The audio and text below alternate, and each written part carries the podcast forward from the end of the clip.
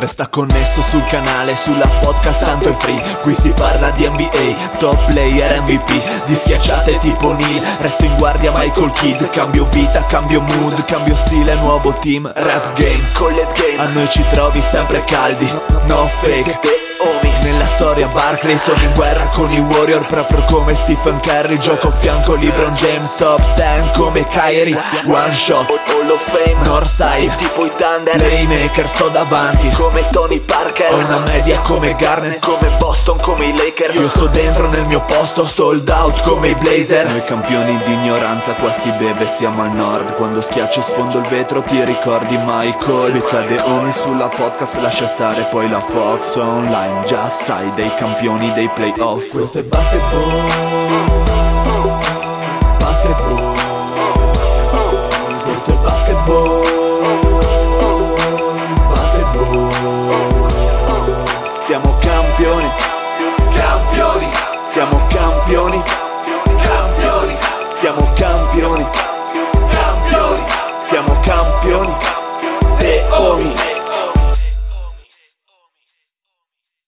Benvenuti a questa nuovissima puntata di The Home. State ascoltando la voce ficcante, roccambolesca del Dile con me il Pat. Ciao, ciao a tutti, lupi di mare. Grande, grande lupi di mare, grandissimo Nostromo, il nostro zio. Buonasera a tutti e non so se è un caso oppure no, mm, però oggi mentre tornavo dal lavoro come sempre mi metto un podcast all'ascolto e stavo ascoltando quello del professor Colombo, eh, docente di storia alla Cattolica di Milano e sapete qual era il titolo del podcast? The Omis. No, 1944 l'incendio di Varsavia. G- ma sempre questa Polonia. Un saluto, un Wow! saluto a Lorenzo, Arava. Buonasera a tutti, Faccia- oggi siamo l'armata di More, giusto? Esattamente Esatto. così. Un saluto al Fede. Eh, un saluto agli incendi polacchi, speriamo che ce ne siano tanti. Un saluto, un saluto invece a chi non vede fuoco ma solo neve, ovvero il Marione. Ciao Mario. Buonasera a tutti, e un saluto particolare a tutti quelli che hanno la compagna in, in quarantena e decidono di passare i successivi tre giorni a 90 km da noti pederastri metà austriaci e metà vegani. Eh, che be- ma che belle storie che È una storia di fantasia che mi sono inventato adesso. Sì, momento. no, assolutamente. Cioè, Ma che belle eh, storie. aggiornaci un attimo sul meteo locale, Marione. Sta nevicando da te? Del Da silenzio. me, da me, ehm, no, adesso no, adesso no, adesso no. Ok, mo, visto che magari verrò su mi nei prossimi preoccup- giorni mi faceva preoccupare Mario, pensavo fossi sommerso dalla neve per un attimo. o, o sommerso dai mezzi vegani. chi lo sa. chi, chi lo sa, chi lo sa. Allora, questa è una puntata, ragazzi, distensiva, post, Natalizia. post feste, natalizia, Post panettoni. post panettoni, post eh, amari, quindi siamo nel relax anche perché l'NBA è falcidiata dal Covid, quindi gioca Greg Monroe come ci ricordava a Minnesota lo zio, titolarissimo. Ma magari, certo di riserva. Eh, però qualità, qualità. Poi tra l'altro non è tornato anche Darren Collison. Sì, ho letto, dieci giorni. Sì. mi sembra. Collison, Joe Johnson. Cioè, Magari Joe ritorna Smith. anche Mahmoud Abdul Rauf finalmente. Magari anche Mamma Muteto.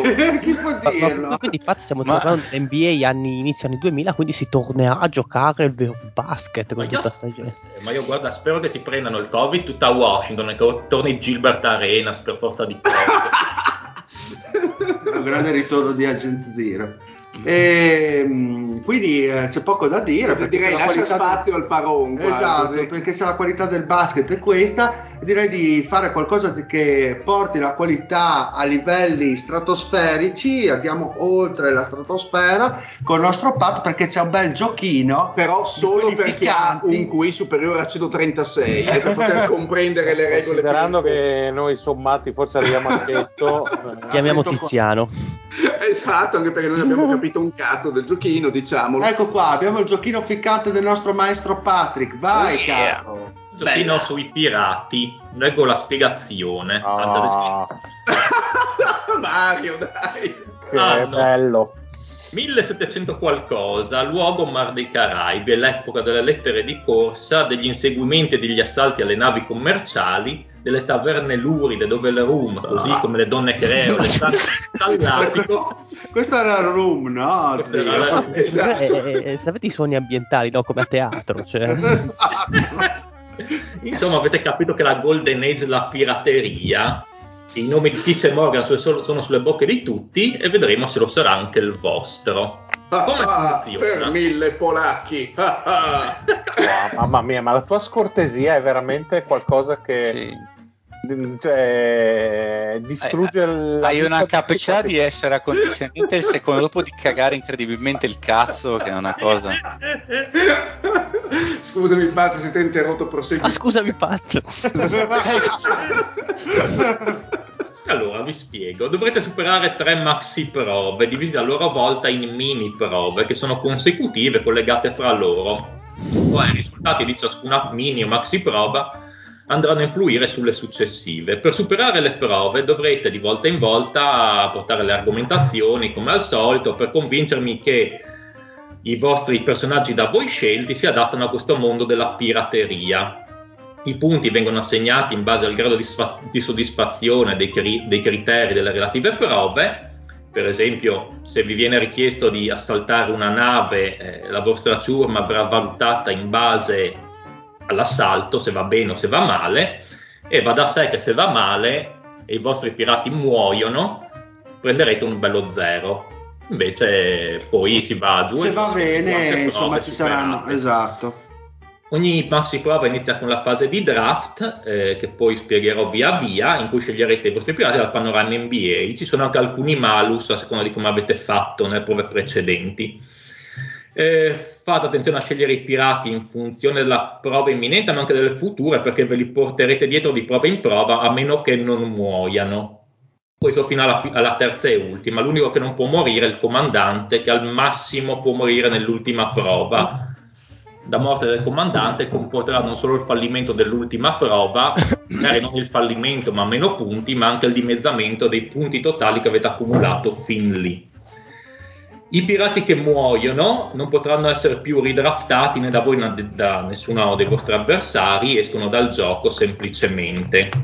E va da sé che insomma non potete draftare gente draftata da altri. E quando muore il pirata, la prova successiva dovrete sostituirlo con un altro personaggio NBA. Se invece non muore, ve lo continuate a portare avanti. E di prova in prova ci saranno delle figure dei pirati, c'era il quartiermastro, il timoniere, quello che è, a cui questi ruoli a cui dovrete assegna- assegnare uno dei personaggi da voi trattati, in modo da completare la prova nel modo più efficace. Iniziamo con eh, la spiegazione della prima maxi prova. Qui abbiamo solo un pirata che è il comandante, il vostro protagonista. Quindi eh, leggo e poi vi dico l'ordine di draft. Siete appena sbarcati sull'isola di Tortuga dopo alcune piccole scorribande attorno a Cuba. Non siete né particolarmente famosi né particolarmente ricchi, ma possedete una piccola e buona imbarcazione. Inoltre vi è giunta voce durante una delle vostre scorribande di un mercantile francese carico di preziosi che fra pochi giorni partirà da Porto Prince, direzione Francia, e gli unici in possesso di questa informazione. Ma sfortunatamente, come capita spesso ai comandanti che toccano terra, i vostri marinai si sono dati alla bella vita anche alla fuga e si sono un po' dimenticati di imbarcarsi di nuovo, voi perché sono sbronzi, voi perché sono con le donne creole, perché hanno perso soldi e vita al dadi, insomma, chi più ne ha più ne metta. Quello che- la, la sta ingentilendo eh, rispetto a come l'è scritta noi. La nostra versione era più hardcore. Sì, eh, giusto, giusto. Perché non vuoi dire tipo, tipo sono rimasti schiavi della flore vaginale delle donne creole? Cioè, è un tocco di stile secondo me. Quindi ora vi tocca mettere insieme un nuovo equipaggio per continuare nella vostra ascesa piratesca. Il luogo migliore dove recarsi è la taverna al porto, dove potrete farvi una bella pinta di rum, conoscere marinai in gamba e amare una donna creola, se volete, dalle acelle tonanti come il letame. questa mini prova avrete, in questa maxi prova avrete due prove obbligatorie e poi due bonus che vi spiegherò poi eh, di volta in volta. Cammino facendo. Quelle obbligatorie sono entrare nella taverna e bersi una pinta di rum e reclutare la ciurma.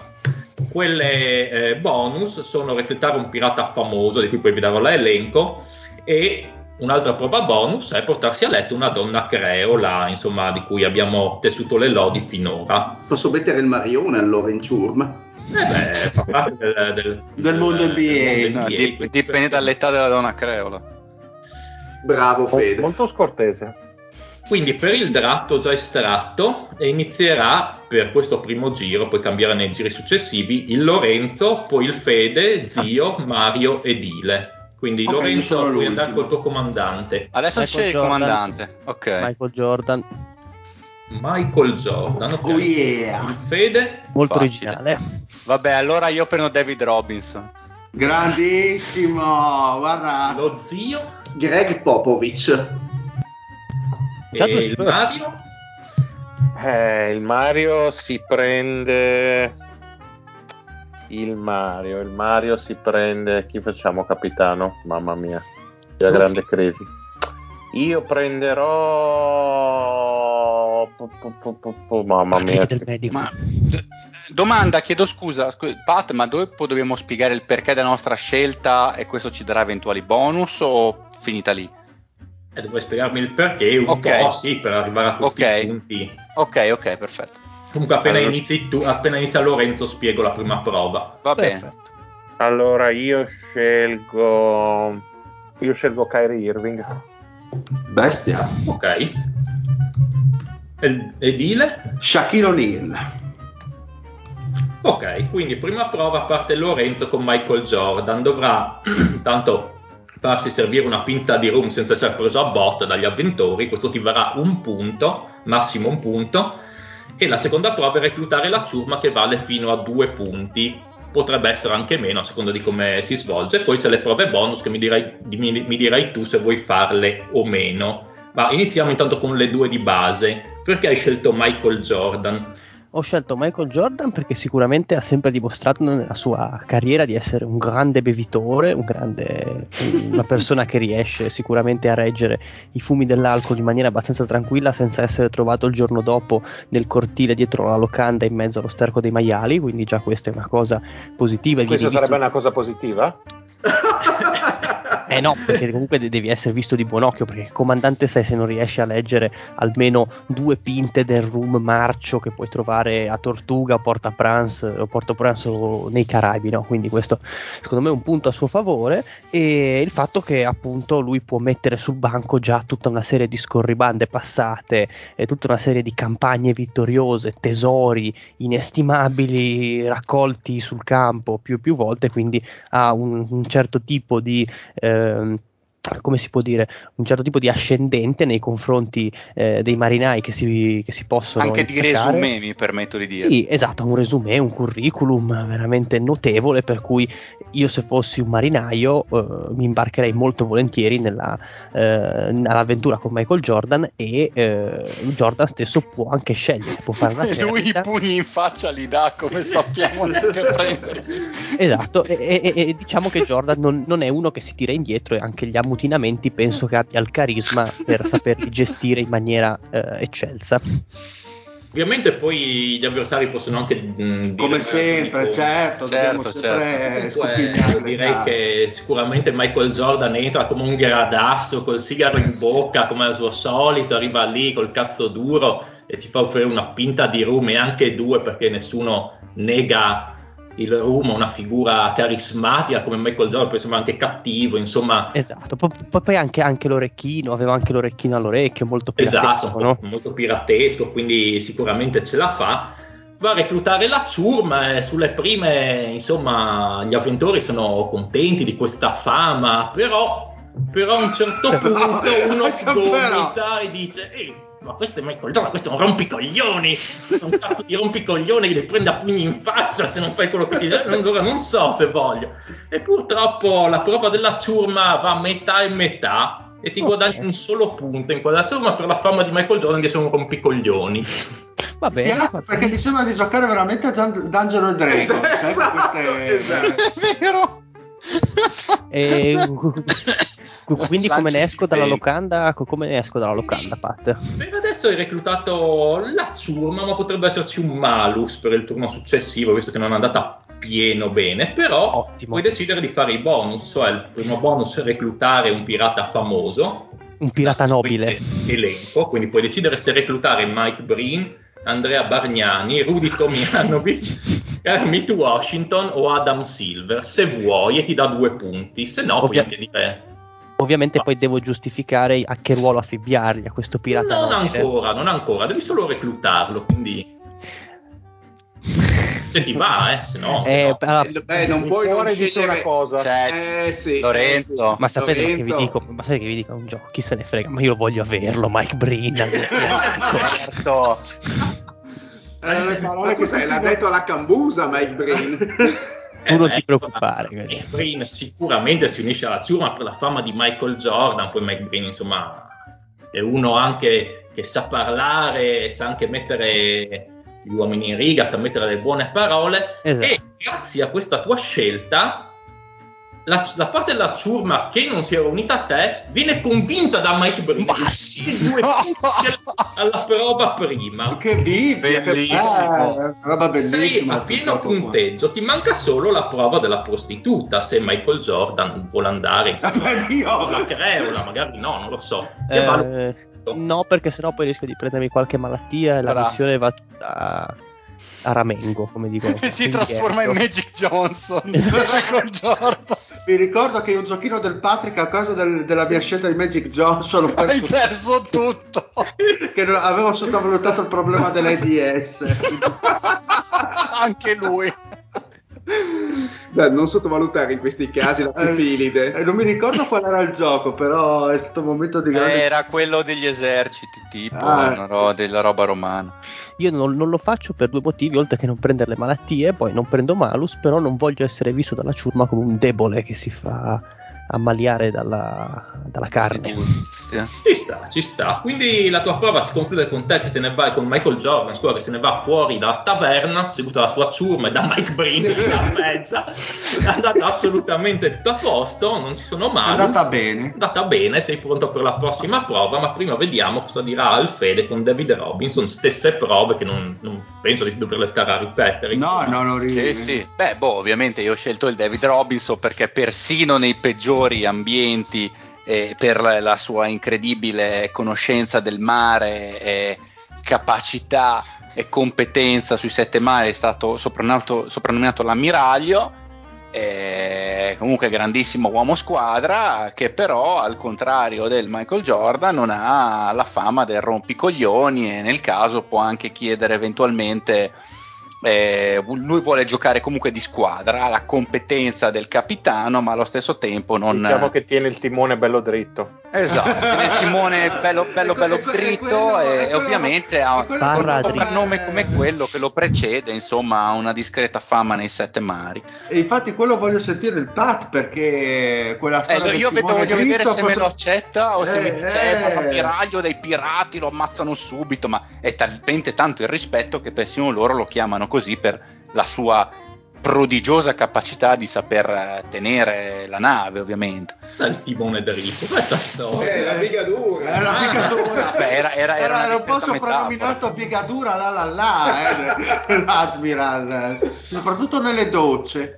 Ma direi che la prova del room ci sta, non me lo vedo come una persona che cade sotto il tavolo per del room, poi è un bell'omone, quindi insomma i marinai non è che lo prendono a botta appena arriva. Per la sua fama di ammiraglio ovviamente la, la ciurma lo segue a pieno, quindi un bel punteggio di due. E fin qua tutto bene, non hai Eh. male. Ora Ma- devi decidere se vuoi reclutare un pirata famoso tra quelli rimanenti, cioè Bargnani, Tomjanovic, Kermit Washington o Adam Silver. Oppure Io no. vorrei provare a reclutare Kermit Washington. Ok. E qualche- secondo me, secondo me eh, come dicevamo prima, il, eh, il nostro buon Robinson, come sappiamo dal passato, comunque nel momento del bisogno, pur avendo la sua fama di ammiraglio, è in grado di andare a chiedere comunque di avvalersi delle competenze della ciurma che, che lo compone e dice tu sei famoso per le tue grandi qualità, vieni con me e io saprò sfruttare al massimo le tue qualità distintive, io sono l'ammiraglio e farò di te la, la testa della mia ciurma o comunque una delle grandi teste della mia ciurma, vieni con me e faremo grandi cose insieme. Mm.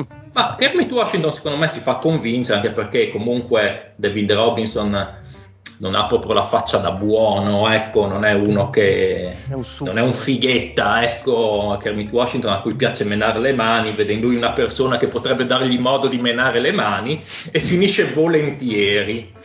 Ora resta solo da vedere se hai voglia di fare la prova della, della prostituta creola. Mm, se non ricordo male, il, il, buon ammiraglio aveva degli intrallazzi con robe cristiane. Eh, purtroppo sì. Quindi lui ovviamente preferisce quindi tenersi fuori dalle cose prostituzie perché si tiene un pochettino fuori da queste promiscuità, quindi preferisce, non, non è per fare la prova della, della creola. Nessuno okay. ancora si E allora David Robinson lascia anche lui la taverna molto contento, bello bevuto, con Kermit Washington che è più bevuto di lui e che un po' meno i marinai, che c'è. E comunque senza, senza, senza gravi contusioni per loro, quindi diciamo che sono pronti a prendere il largo lo zio c'ha Greg Popovich. Beh, quindi, allora... quindi Pat, scusa, Pat, scusa sì. per dare un po' di contesto, siamo in un multiverso noi, perché non siamo tutti nello stesso ambiente. No, non siete nello stesso ambiente, nel senso, sì, non so cosa intendi. Sì, sì, siamo in più universi diversi, perché ognuno... Sì, parte... sì, sì, perché se no sarebbe un casino. Si poteva fare la lotta, anche la, la battaglia navale. Eh, non so eh, ci avevo pensato in verità, però... Troppo casino, avanti, sì, avanti. Troppo avanti. casino. Allora, Greg Popovich, innanzitutto so che voi non potete godere di questa immagine, ma ho un'immagine che secondo me potrebbe giustificare il perché l'ho messo comandante. Eh, Ma dove ce l'hai sul telefono? Sì, sì, perché se lo immaginiamo con lui ha già i capelli unti da pirata, quindi sappiamo, sappiamo, anche che ha avuto il periodo dei capelli lunghi Popovic, quindi insomma direi che se noi lo immaginiamo vestito da pirata settecentesco, ottocentesco Uh, a bordo di una nave ci sta, ci sta tutto. In più ha, ha il carisma per eh, gestire una truppa di, insomma, anche di personale non propriamente così ubbidiente, un po', anche un po' facinoroso, quindi secondo me ha il carattere giusto per, uh, per, per gestire una truppa di, di pirati. Sai zio che ce lo vedo bene con eh, la benda sull'occhio, il pappagallo. Esatto, se voi, se voi, vedeste la foto come è stato al Pat, direi che rappresenta un pirata fatto e finito, anzi un comandante fatto e finito. Solo okay. fatto solo, solo fatto. Greg Popovic entra nella taverna con questi capelli unti, con questo squallore che, che, si porta addosso. Però con tantissimo rispetto e, e, stima perché sanno che comunque è una persona che comunque è abbastanza, abbastanza polso. Una persona sì, di diciamo polso. che si presenta in giacca e cravatta in, in taverna, che non è il massimo, e va al banco. Ma eh, siccome sembra una persona con i soldi, gli danno da bere il problema è che Popovic dopo la pinta di Room si sca- scattafascia a terra perché non regge l'alcol alla sua età più e inizia a dire cose senza senso, imprecare. E i pirati, insomma, vedono solo un vecchio, solo un vecchio fradicio, lo prendono e lo sbattono fuori dalla taverna senza reclutare proprio nessuno, no. che è Popovic. Fallisce no. miseramente tutte le prove. Però va a reclutare un pirata famoso. Eh, invece no, nessuno di quelli rimasti, sai perché? Perché sono tutti dei perdenti agli occhi di popolo. allora può andare a puttane. e infatti va a puttane. e infatti va proprio a puttane. Ah, e Greg Popovic è così stramarcio e anche me... un po' ammaccato si presenta da una creola dolente questa buona creola dal cuore d'oro, però lo prende con sé e gli fa un servizio senza farlo pagare, tra l'altro, perché insomma ha un po' pena. Oh, ottimo. E se non altro porta, porta, a casa la gnocca, Greg Popovich, il suo unico La cosa unica soddisfazione della serata. Sì, poi per il resto va la nave sfatto e ammaccato, grid- gridando alla gente: Io ho scoppato, scoppato, venite con me, ma non, non riesce a proprio a portare con sé molta gente. Peccato, peccato questo popolo. Un solo punto. Non ti ha maliato la foto, la foto che ti ho E non mostrato. tanto. Ah, vediamo Kyrie Irving adesso. Allora, Kyrie Irving, eh, io l'ho scelto mh, perché? Perché non sono lucido, evidentemente. Ehm, no, allora l'ho scelto perché chiaramente un uomo come lui eh, vive seguendo un principio di base che è quello di io faccio il cazzo che mi pare, se voglio venire a, um, a comandare la nave vengo, se non voglio mi pagate lo stesso, i miei dobloni d'oro, non me ne frega un cazzo, questa nave è piena di topi che portano la peste, io non mi fido e, e quindi no- non me ne frega proprio un cazzo. In più eh, sono l'unico dei presenti che conosce bene la geografia del mondo sapendo che nel 1700 come mi insegnano tutte le migliori teorie la Terra è piatta e vi sfido a dimostrare il contrario. Inoltre, eh, lui è chiaramente uno che col suo carisma può attogna- attorniarsi delle peggio figure mh, della pirateria, perché ricordiamo che insomma eh, è sempre stato in squadre vincenti con tanti giocatori di spessore, i famosi super team dei pirati, insomma. Eh, però un, eh, un navigatore che insomma eh, crede nel terapiattismo e che fa il navigatore mi sembra un controsenso, cioè avrebbe paura Amico di del andare. navigatore, lui crede, lui è il capitano. Ma poi è Ah, nato ok. nel 1700, epoca illuminista. È che arriva, si fa il suo drinketto, fin qui tutto bene, poi ne ordina un secondo e purtroppo inizia a ragionare sul terapiattismo. Ragionare, ci tu, cioè, dimostrami il contrario. Purtroppo i pirati in epoca del insomma 1700 non è che ci credessero proprio così tanto al piattume della terra, dicevano qua è matto, ah, no. e si girano, continuano a giocare a dadi, non lo cagano più e lo lasciano lì a sbraitare in mezzo alla taverna.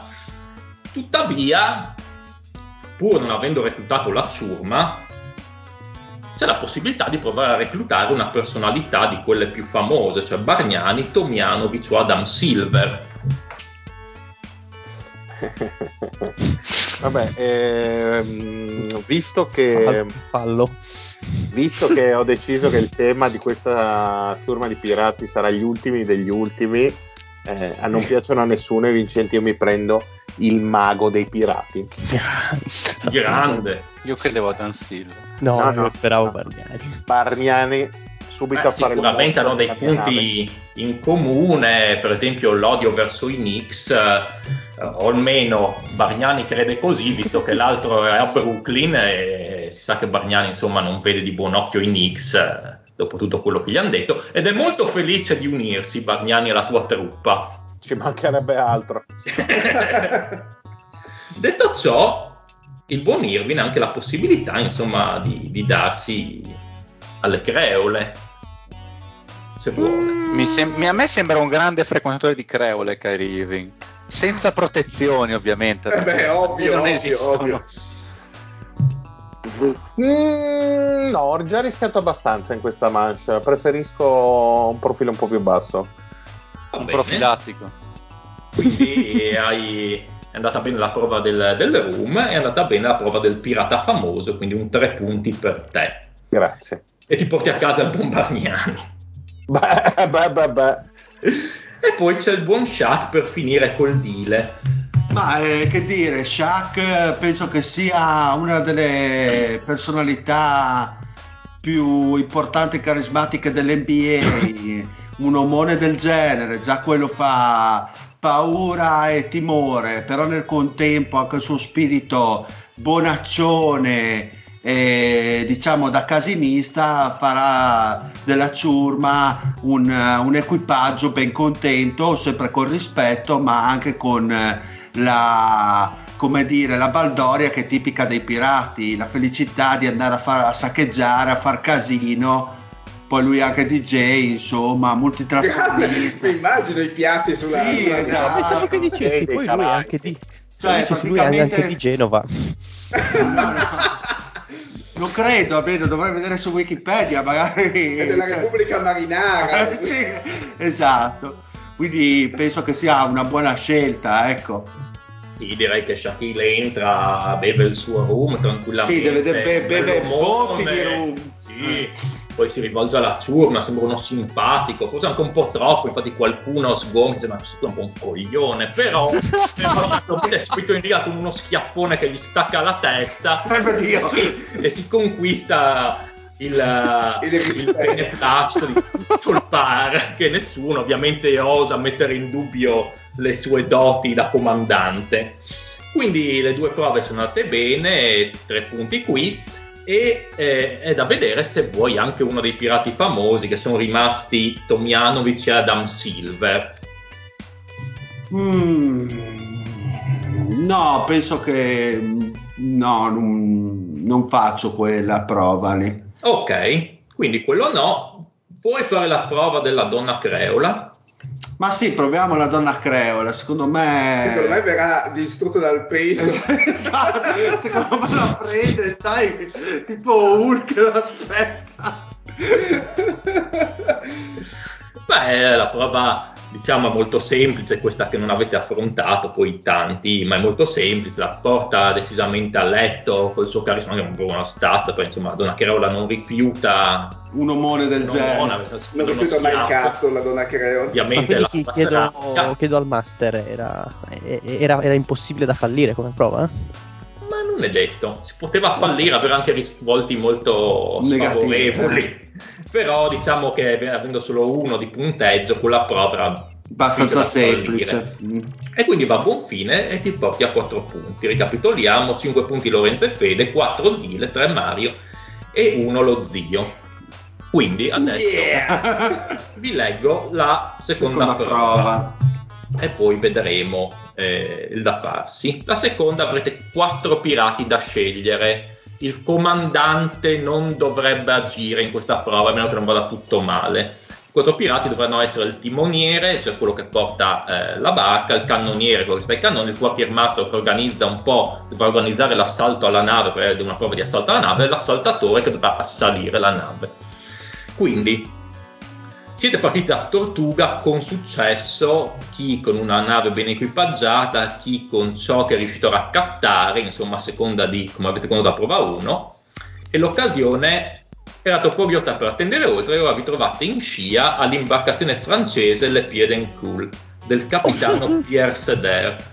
Le informazioni Ottimo. in vostro possesso si rivelano per un tantino errate. Quello che doveva essere un mercantile, una nave armata di tutto punto, cannoni e fanti di marina. E prendere il bottino sarà più duro del previsto. Le mini prove sono il timoniere, cioè avvicinarsi alla nave francese, vale un punto, il cannoniere, cannoneggiarla in modo da avere un vantaggio poi per l'assalto, vale un punto, quartiermaster che organizza gli uomini per l'assalto, vale un punto, e l'assaltatore che porta l'assalto ed è preda alla nave, ve- vale anche questo un punto, e poi c'è una prova bonus in cui potete convincere il capitano Pierre Seder che sarà una personalità a vostra scelta del panorama NBA, qualora volete affrontarla, a unirsi al vostro equipaggio, che vale un punto anche questa.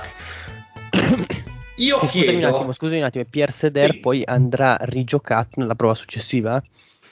sì, ma O diventa un siccome la- personaggio? La, prova successiva a- diventa un personaggio a tua, a- de- della ciurma, sì, che potrai utilizzare la prova successiva, certo. Perfetto, perfetto. E lo zio è l'ultimo in classifica, io gli chiedo però se vuole iniziare lui oppure se vuole vedere qualcun altro iniziare. Vedo, vedo qualcun altro iniziare. Quindi passo il draft in questo caso chi inizia ne sceglie quattro di fila o quelli Ok, mi sembra giusto per non far casini. Sì, sì, sì. o passi comunque tu zio. Sì. Boia, audace, eh? Mario, vuoi iniziare tu? Sì. Ok, allora iniziamo dal Mario. Tu hai già Andrea Bargnani che puoi assegnare dove vuoi e devi darmi altri tre nomi. Allora, allora, sicuramente Vince Carter. Ok? Bello. Mm, interessante. Ma dobbiamo già darti anche i ruoli? Sì, o- puoi anche darmi i ruoli, visto che comunque non è un... Allora, Vince Carter è il cannoniere. Ok. E poi, poi, poi, poi. ehm,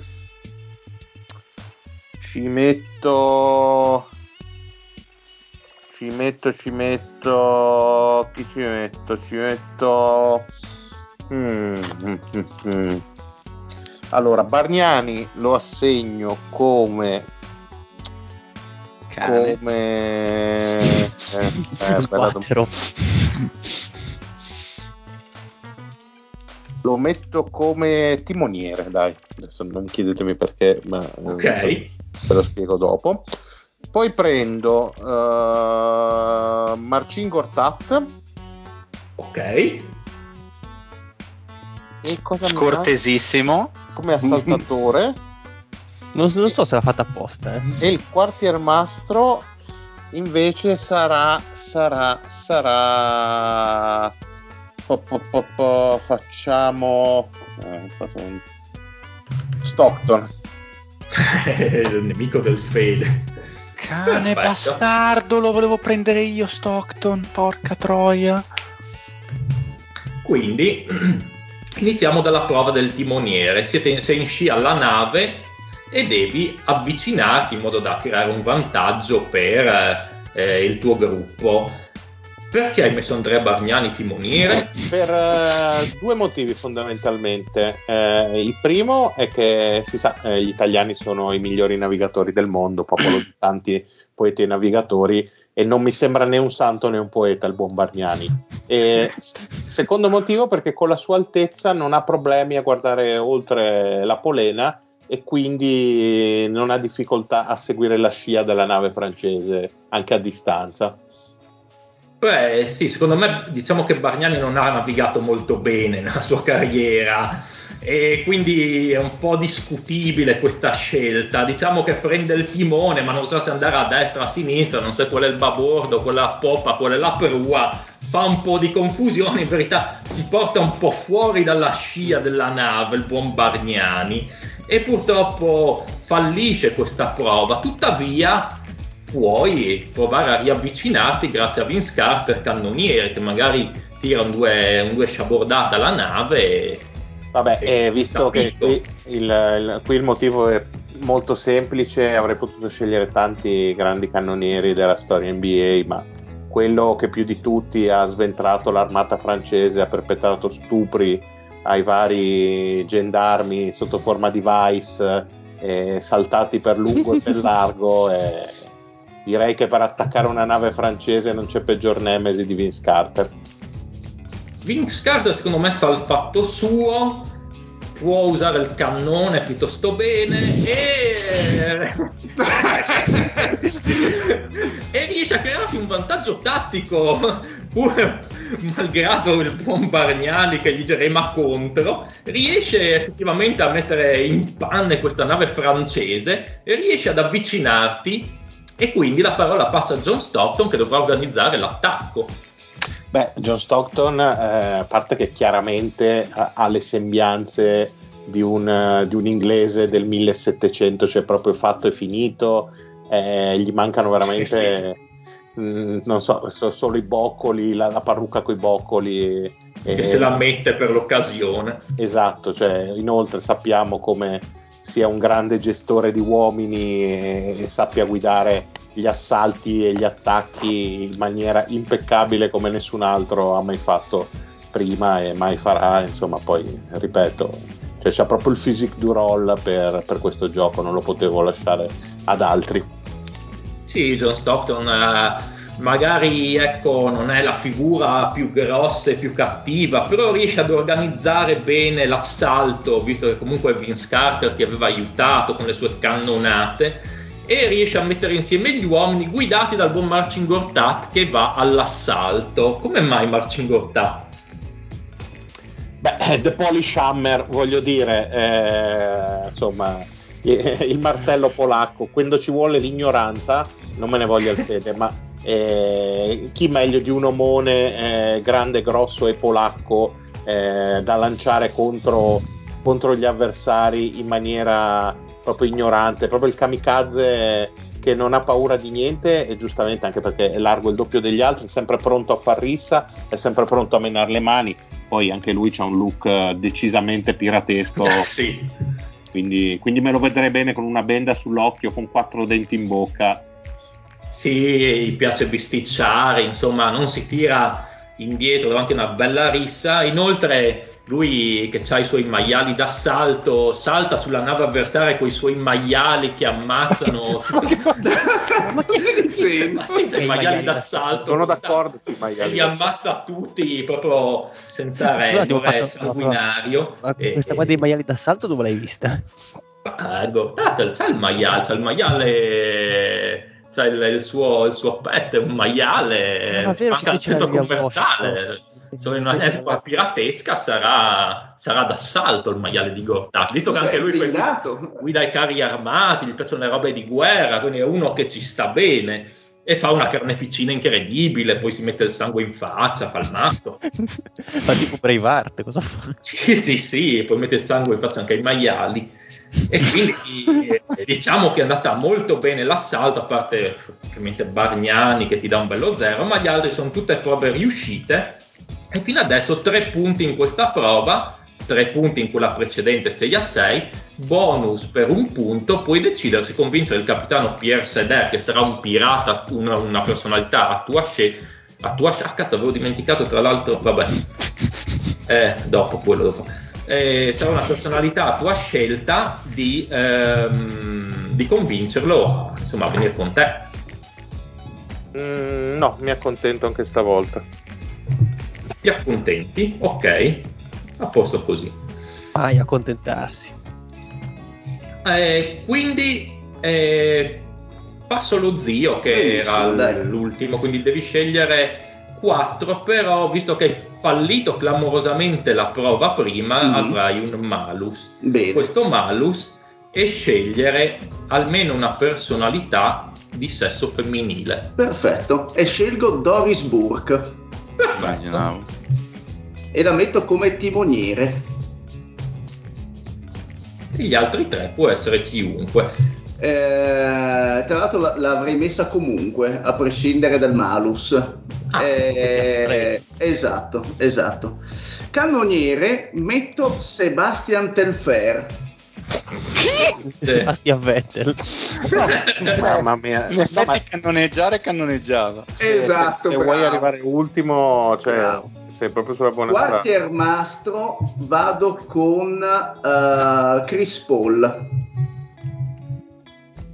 Come assaltatore vado con... eh, vediamo un po'... po- po- po- po- po- fammi pensare chi potrebbe essere. Eh, non ne ho la minima idea. Mettiamo Devon Williams. Ah, ok. Chi? Deron? Sì. Ah, Ho, capito, ho capito Devon Williams. Ma secondo me ha detto Devon Williams. No, no, Devon, ma vai a cagare Mario. Ah, se non sai dire l'R vai dal logopedista. Scusami, eh. Troppo tardi, non ho soldi da spendere. Beh, andiamo con Doris Burke al timone. Beh, innanzitutto uno per la predilezione che Popovic ha per le signore. Sappiamo insomma che lui ha sempre avuto anche vice allenatrici donne, quindi comunque c'è, c'è feeling. E poi sappiamo quanto il ruolo del timoniere è un ruolo di precisione e sicuramente una donna è, è molto più precisa magari calma nei momenti clou rispetto magari a un uomo che si fa prendere da, dall'agitazione, dal fermento, magari dalla voglia di intervenire, da fare un assalto diretto. Invece magari Doris Burke eh, è molto più pragmatica e razionale in manovre di avvicinamento che in questo caso insomma potrebbero semplicemente aiutare. Va Eh, bene. E eh, Popovic non è che sia portato Doris Burke per, per bombarsela. No, assolutamente. E si è già fatto la creola, basta, no? Cioè, ha già preso la sifilide una volta, direi che... Eh, Doris Burke sia una, è una personalità un po' rompipalle, secondo me, molto precisa, pignola, quindi va dritta verso, verso il mercantile. Il mercantile nave francese, tranquillamente, malgrado Popovic ancora ubriaco che sta palpando il sedere, ma lei non ha problemi, tira una gomitata e lo manda a dormire. Beh, un comandante di polso. Però si è avvicinato perfettamente e adesso da vedere Telfer cosa fa da cannoniere. Beh, eh, Telfer è uno che magari è vero, non avrà di suo la precisione, però eh, fa della, della, quantità di fuoco la sua dote maggiore, quindi eh, riesce a gestire molteplici cannoni contemporaneamente, è conosciuto nei sette mari per questa sua capacità, tant'è che insomma sembra quasi il piromane di Lombolo Scorpione, tanto tanto a che fare con la polvere da sparo perché eh, ha scottature evidenti in ogni zona di corpo non coperta dai vestiti, però diciamo che Telfer è, è, è rinomato nei Caraibi appunto per la sua abilità con le armi da fuoco. sì, sì, infatti come un pazzo inizia a sparare da 12 cannoni da solo, con una percentuale del 20%, ma comunque quel 20% di colpi arriva in qualche modo, quindi diciamo che grazie soprattutto a Doris Burke che sa guidare una nave dal pezzo piatto il matto. Esatto. Però diciamo che aiuta, aiuta per adesso abbastanza. Adesso da vedere Chris Paul come organizza, come organizza l'assalto. Beh, Chris Paul ehm, innanzitutto è, è, un classico nerone abbastanza grosso, quindi direi adatto a, a gestire personalità bollenti come quelle dei, dei nostri pirati eh, ovviamente non è il più grosso, ma è riconosciuto da tutta la, cirma, la ciurma come leader.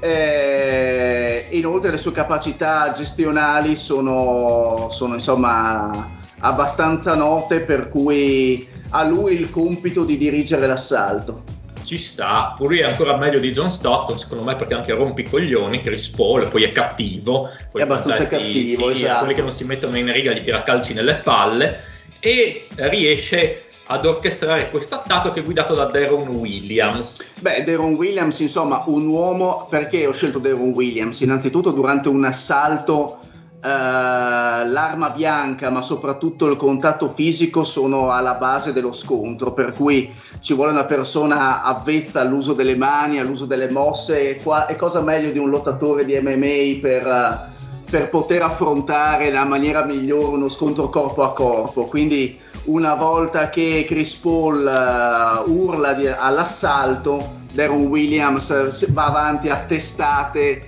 e mosse brutali e a pugnazzi verso i suoi avversari. Sì, sono d'accordo, ce la fa tranquillamente a vincere questo assalto, a far fuori i pirati nemici, quindi tutto a posto problema è che Telfer sta ancora cannoneggiando intanto e purtroppo una di queste palle di cannone colpisce De- Deron Williams e lo manda all'obitorio. Deron Williams non fallisce la prova, però muore. Okay. Così, ucciso da Telfer, eh, purtroppo non ce l'avrà il turno dopo il buon Deron Williams. Mi dispiace, mi dispiace un pochino. diciamo che Telfer è un po' come... È la carta matta, è la wild sì, un po' come me a letto, dove colpisco, colpisco, insomma. Ora hai la possibilità di fare la prova bonus, di convincere il capitano Pierseder, che sarà una personalità tua scelta, di convincerlo con Popovic, attenzione. Sì. convincerlo a unirsi alla tua ciurma. Allora, tu se vuoi o no. beh, Popovic fino adesso non ha fatto una bellissima figura, però sono anche convinto che, visto che l'assalto è andato a buon fine e ha dimostrato di aver scelto le persone giuste per i posti giusti, quindi ha dimostrato grande capacità di discernimento e di, e di analisi, Uh, non avrà difficoltà a provare a um, portare dalla sua parte una personalità, perché insomma il comandante avversario, per essere comandante di una nave, deve essere una personalità altrettanto forte. E chi è questa personalità? LeBron James. LeBron James. Ok. Beh, eh, poi si presenta ancora ubriaco da LeBron James biascicando. LeBron James, insomma, si infuria un po' e vuole prendere a botte Popovic, però poi si sa che vuole stare dalla parte dei vincenti, LeBron James è un, è un, vincente. Sì, un po' sì, il problema è che Telfer ha ancora i cannoni. Gli arriva in pancia LeBron James che viene volatilizzato e quindi purtroppo LeBron James non potrà unirsi alla tua ciurma perché muori. Così e non potrà unirsi a nessuna ciurma, tra l'altro, adesso è scomparso dal gioco. Le... è stato polverizzato. È stato polverizzato Rocket nei Pokémon vola via. Però 4 punti per te, quindi uno più del Mario, è andato tutto a buon fine. Te ne vai con il tesoro, con quello che hai recuperato la nave, con Telfer che ha ancora i cannoni e spara nel mare come un matto. Come un pazzo. Bene. Quindi alla Quindi se, se, prova segnala la tua presenza. ti porterai Burke, Telfer, Chris Paul e Popovic. Ci saranno ovviamente poi Mamma mia. ok. Poi c'è eh, il Dile che va a 4 punti. Allora, dunque, io scelgo come timoniere Spolstra, come cannoniere Stephen Curry, come quartiermastro Moses Malone, come assaltatore Dennis Rodman. Uh, ok, buono. Possiamo partire con Spolstra. Vabbè, e allora Spolstra avevo pensato di prendere Pat Riley, ma secondo me il timoniere deve essere sempre subordinato al capitano. Se prendevo un Pat Riley come timoniere avevo timore, e questo sebbene fosse magari migliore di Spolstra, sui- pensata. ho pensato che magari potesse ribellarsi al Shaquille O'Neal. Bonus al dito. Perché, perché comunque è stato allenato, quindi voglio dire, non eh, risulterebbe strano, no? Esatto, quindi ho scelto il vice di, di Riley, Spolstra, che ha comunque una bella personalità, è una persona che ha guidato splendidamente delle squadre NBA, però è sempre una personalità di gestione, ma che non va a prevaricare la figura dello Shaq, che rimane comunque il mio comandante, il mio protagonista. Sì, direi che Spolstra è uno che mi dà l'idea un po', sarà che un po' quel fare un po' cinese, di essere un po' pirata, uno abile in queste manovre di mare, poi per l'evenienza si mette la maschera di Massimo D'Alema e guida la nave verso la nave francese. D'Alema è un grandissimo navigatore. Anche per Tinotti allora mettiamoci. No, quello no, avrebbe portato- portato a un disastro. Eh, sì. E Pinotti però aveva la barca. Eh, Eh sì, eh sì, lo so. Eh, eh, tante cose Bertinotti, grazie, grazie al popolo. esatto. Grazie al comunismo. E quindi qualcuno si è scollegato, credo. Comunque Spolstra ci sta, secondo me ti avvicini agevolmente, magari un po' peggio che Doris Burke, però ci siamo. Ok, Quindi perfetto. Stephen Curry ai cannoni. Sì, eh, Kerry insomma da poco ha raggiunto il record delle triple, quindi penso che sia uno dei migliori cannonieri eh, che si possano mettere in questo ambito qua. L'ho scelto appunto per la sua abilità di sparare triplazze, credo che non abbia problemi a, a sparare eh, un be- una bella palla di cannone nel culo del Pierce Der, voglio dire. Sì, Curry pur magrolino e non avendo il volume di fuoco di quello- spara una palla sola e quasi affonda la nave francese ammazzando buona metà della ciurma. E diciamo che l'assalto è ormai compiuto a meno che non succedano gravi inconvenienti. Vediamo Ah. come va Malone. Esatto, Moses Malone l'ho, l'ho messo perché ho pensato che il quartiermaster, è vero, ci vuole una persona che sa organizzare, credo che Moses Malone abbia queste capacità, ma ci vuole anche una, una persona di presenza fisica, leggendo le prove che ci attenderanno pro- nei prossimi turni. Quindi ho scelto appunto Moses Malone perché comunque era è chiamato chairman, era una figura molto eh, carismatica, ma nel contempo è anche un omone che se le cose dovessero mettersi male può intervenire anche nell'ottica delle prossime prove. ok e fin qua Moses Malone organizza le sue cose però, però abbiamo Dennis Rodman Ecco, questa è la wild card perché comunque è vero, un po' un rischio, però leggendo la tua descrizione, depredare la nave, quindi bene o male abbiamo Curry, Spurs si è avvicinato, Curry ha tirato la palla di cannone, ha fatto fuori metà ciurma, hai detto. Moses Malone riesce a organizzare, Rodman fa il va lì, fa la razzia come un matto, spacca il culo a tutti, tira testate, craniata, zanna, Si riempie di collo gioielli. ai si riempie di gioielli e così riesce a razziare la nave, ecco. Eh, potrebbe essere tutto vero, purtroppo, purtroppo non si trova Dennis Rodman durante l'attacco, lo cercano dappertutto e guarda caso È impegnato con la creola. in Smeralda con una creola, come voi sapete il regolamento navale vieta, pena la morte, portare donne, donne in mare, a meno che non siano parte dell'equipaggio, Moses Malone lo sorprende e l'ammazza. Ah, ok, po. fortuna che ho messo Moses Malone allora, dai. Il problema è che adesso non, è- non c'è nessuno che può assaltare la nave. E a questo punto Stephen Curry la butta giù a cannonate, però, però il tesoro e il capitano stesso non vengono recuperati Ok. e la prova si ferma qui a causa di Dennis Rodman. Ok, perfetto. Tre punti per il Dile. Quindi abbiamo, ma ti facciamo iniziare, Fede, Fede perché Lorenzo ha iniziato per primo, direi Fede che ha già Kermit Washington in squadra, non ci sono malus per lui. E allora, io quindi come timoniere prendo Jason Kidd, come cannoniere prendo Kyle Corver, come assaltatore Kermit Washington, chiaramente come quartiermastro Draymond Green.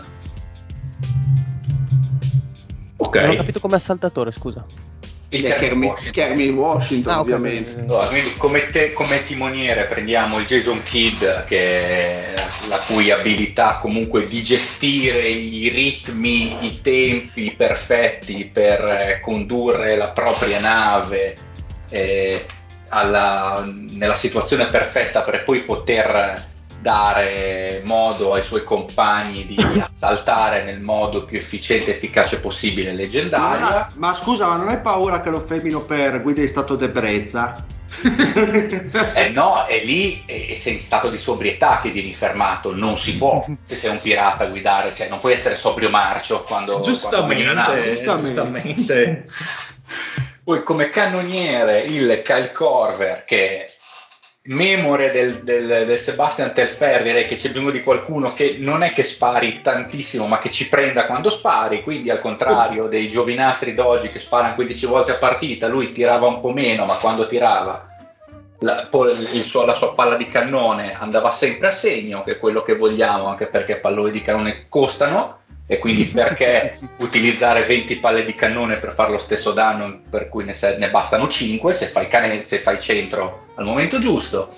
Come saltatore ovviamente Kermit Washington non ha bisogno neanche delle sciabolazze sfonda tutti a pugnazzi. Quindi sfonda condili mandibolari e orbite oculari come non ci fosse un domani riduce tutti quanti col qui di un bimbo di 5 anni.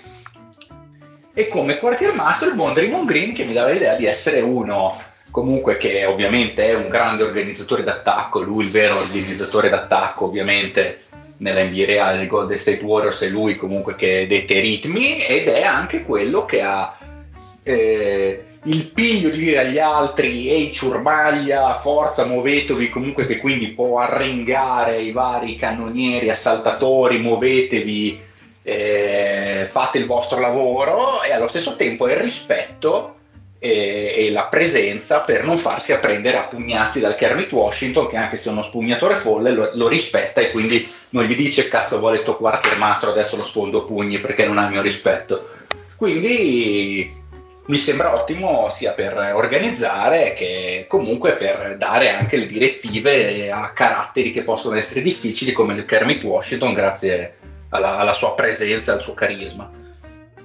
Beh, diciamo che penso vada tutto bene. Jason Kidd, insomma, ci sta in quel ruolo. Corver, senza ripetere, ci sta come cannoniere. Quartiermastro del Green mi dà qualche dubbio, però Kermit Washington, spinto dalla sete di sangue, se ne frega, salta la nave, li ammazza tutti in 4-4-8.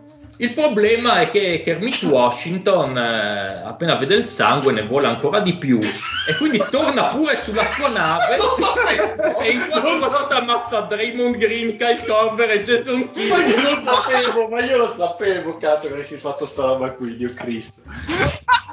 E il buon David Robinson è costretto a scappare su una scialuppa di salvataggio mentre Kermit Washington si fa saltare in aria con la polvere da sparo assieme alla sua nave. Mi sembra un po' troppo ha tirato un pugno nella sua carriera sto qui. Uno. Se, sembrava, se prendevo Meta War Peace che cazzo dicevi? Quindi tre punti per te ma tutto l'equipaggio è morto a parte il tuo comandante che se ne deve tornare un po' così mestamente sicuramente ci saranno dei malus alla prossima prova quindi non posso neanche provare a reclutare il capitano ovviamente perché è morto tutto eh sì, sì. No, il comandante è ancora vivo, riuscito a scappare. David Robinson riuscito a scappare. No, il comandante della nave degli altri, degli altri è morto da Kerry, Kerry sì, l'ha distrutto. Sì, sì, eh. non sono guardato in faccia a nessuno. Guarda, sono quasi orgoglioso del mio Telfax. e adesso abbiamo il buon, il buon Lorenzo che ha Mike Breen, ricordiamo, dalla prova so se vuole già piazzarlo. Mike Breen ovviamente mio braccio destro, quartier mastro ovviamente, perché organizza, organizza, fa, briga, tutto quello che è. Bene. Sei pronto? Vai, chi sono gli altri? Allora, a me sai che piace sempre l'intercambiabilità dei ruoli, no? Anche nei miei quintetti, nelle mie cose, quindi prendo due figure NBA che possono essere al tempo stesso sia timonieri che cannonieri, così almeno si, si dividono un po' il compito, non si stancano, variano un po' il ruolo, quindi fanno cose diverse. Perché prendo Clay Thompson e Vosge, sia co- entrambi come... Clay Thompson sarebbe il cannoniere, immagino. Mm, no, perché sono intercambiabili. Eh, ti sfido quasi a metterlo timoniere, Clay Thompson. Ah, no, devi dirmelo tu, non è che, devi, che devo metterlo. Me, metto, metto, timoniere Clay Thompson e cannoniere Vosge. Ok. E manca l'assaltatore, quindi. L'assaltatore è Alvin Robertson. Ah, Dante. Ok. Vado? Clay Thompson, timoniere. Allora, allora Jordan eh, col, suo, col, suo, bel cappottone doppio petto, il suo bel cappello a triangolo, la benda sull'occhio, l'orecchino, vede Clay Thompson e gli dice eh, io so che tu hai una grande passione per le barche, sei un grande proprietario di barche, per te il mare è tutta la tua vita, vieni con me, vieni a fare il timoniere della mia nave. Infatti Clay Thompson è famoso per questa sua passione sfrenata e questo suo amore incredibile per, per i mare, la libertà, ci sono interviste di voler vivere tutta la vita in mare, che il mare è tutta la sua vita, bene, io Michael Jordan ho la possibilità di vivere eterne avventure per mare, quindi vieni a fare il timoniere della mia nave. Cannoniere ovviamente Vosge, perché le sue famose bombe, le Vosge Bomb, hanno distrutto equilibri NBA, sembrava, cioè sa le cose in anticipo, quindi sa esattamente quali saranno le mosse delle navi avversarie, quindi sa perfettamente dove andare a mirare e dove andare a parare, quindi anche lì eh, una mira perfetta, centrata, incredibile. Ok, salta... allora Clay Thompson ci sta secondo me, eh, hai già spiegato tu.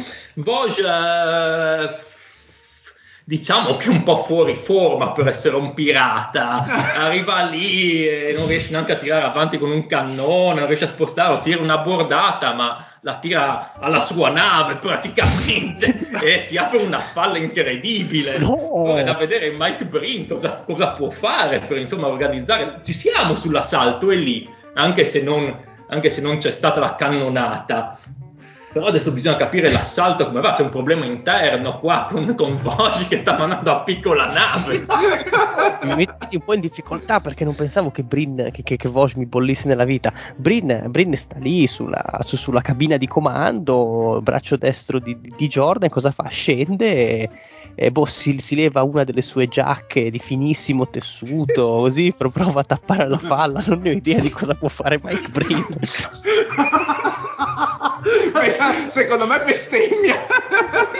Cosa dice? Bang, bang, si mette a dare le martellate con i chiodi a fare bang. E Alvin e Robert Vabbè, sei alla frutta Lorenzo, eh? Ma palese, ah, c'è, c'è, un mal di schiena che fa spavento. Comunque, eh, Alvin Robinson perché eh, nella sua carriera grandissimo, grandissimo assaltatore, grandissimo ladro di, eh, di palloni sul campo, così almeno Jordan dice ti voglio anch'io nella mia ciurma perché secondo me tu sei uno che si sa intrufolare tra le file nemiche, tra le file avversarie e saccheggiare quanto c'è di più saccheggiabile. Sì, ci sta. Diciamo che Mike Breen si tappa le falle con le sue giacche, ma tanto non fa. Per fortuna che Alvin Robertson, Alvin Robertson ha un po' di, di, di, di più cervello e vedendo Mike Breen così con le sue giacche, cioè, cazzo fai finocchio, e prende sotto braccio, si lancia all'assalto brandendo Mike Breen come sua arma, e uccidendo gli altri pirati con la testa di Mike Breen che muore. No, Mike lo Breen posso- lo così, posso- Eh, però a questo punto affonda Però- anche la nave, eh. Eh, adesso vediamo, riesce ad andare a buon fine questo attacco. Ora Mhm. Eh, sarà da vedere se può fare il convincimento del capitano, del comandante Ah. avversario. assolutamente, c'ho anche la storia. Ok, vai. E chi è Per- intanto perché il, il, il, il capitano lì, com'è che si chiama? Pier, Pier, Pierre Seder? Pierre, Il Pier- Pier- Pierre Seder. Pierre Seder non è altro che eh, diciamo un acronimo, un nome che si è dato il grande Bisondele per cercare di giustificare quella che è stata la sua sparizione. Non so se ve lo ricordate, il Bisonte, Sì, il, sì, gio- sì.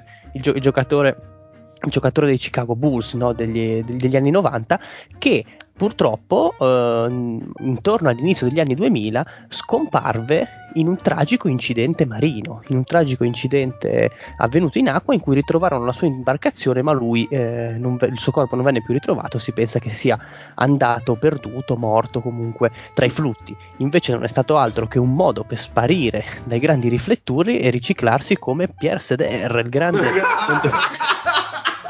il grande, il grande Bella storia. Una storia che mi ha emozionato, Lorenzo. Una bella storia e ti premio. E- e- No, altri- eh, beh, Jor- Jordan gli dice come abbiamo vinto insieme nel 97 il titolo, perché Jordan vinse nel 97 con Bisondele H. Pierre Seder, così ritorna nella mia ciurma e insieme rivinceremo tanti altri tesori, obiettivi, eccetera, eccetera. Arruolati con me. Una bella storia. Infatti, prima diceva lo zio appunto che sta affondando la nave, però con questa tua storia Michael Jordan assieme ad Alvin e Robertson riescono a convincere il Bisondel, altresì detto Pierre Seder, a farsi dare la loro nave mentre la tua affonda con Che mito, dentro che è svenuto che per la cannonata quindi Vosge muore. Clay E Thompson Clay Thompson, Clay Thompson riesce, sì, riesce a, A salvarsi. spignarsela, lo chiamano, però Mike Breen e Voge sono morti. In compenso hai acquistato il bisondello per lui. E quindi si è conclusa la prova. Per adesso Beh, siamo spumeggiante direi. 8 punti per Lorenzo il Fede, 7 il Dine, 6 Mario, 5 lo zio. E direi che leggiamo la terza prova. Oh yeah. Qui avrete eh, da scegliere quattro pirati se non ce li avete già, cioè chi ce li ha eh, si giostrerà con quelli che ha già in gruppo, chi non ce li ha sceglierà Sì, altri. delle- Ma si Ok. possono scegliere anche se ne hai già quattro o devo per forza usare quelli che ho? dovrai usare quelli che hai. E qui abbiamo, beh, intanto leggo la prova, ritornati a terra dopo la sanguinosa battaglia contro il capitano Pierre Seder, vi siete dati da fare per trovare fonti di guadagno meno pericolose. Ci sono voci nell'aria di un grandioso tesoro dei pirati, di un certo capitano Flint di un'isola sperduta. Siete venuti in possesso di una misteriosa mappa che sia quella che vi porterà al tesoro. Mettete insieme gli uomini e partite. Qui avrete il maestro Dasha, il timoniere, il quartiermastro e il comandante. Il maestro Dasha dovrà organizzare le riparazioni della nave dopo la battaglia, questo vi varrà un punto. Il timoniere dovrà seguire la rotta giusta sulla mappa, vale un punto. Il quartiermastro, una volta sbarcati, dovrà aiutarvi a difendervi dagli attacchi delle tribù locali di, di Novax, anche questo vale un punto.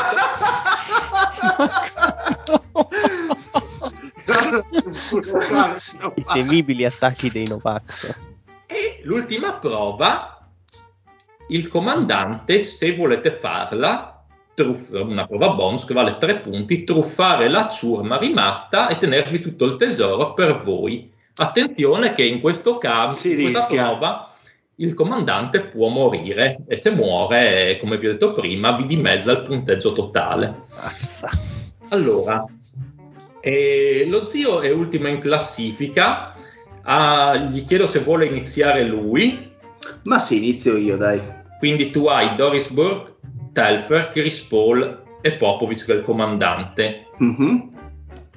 Convinto di voler iniziare tu, anche se non devi scegliere. Qui non hai da scegliere, tu hai già pronto l'equipaggio, quindi puoi anche vedere come vanno gli altri prima. No, no, inizio io.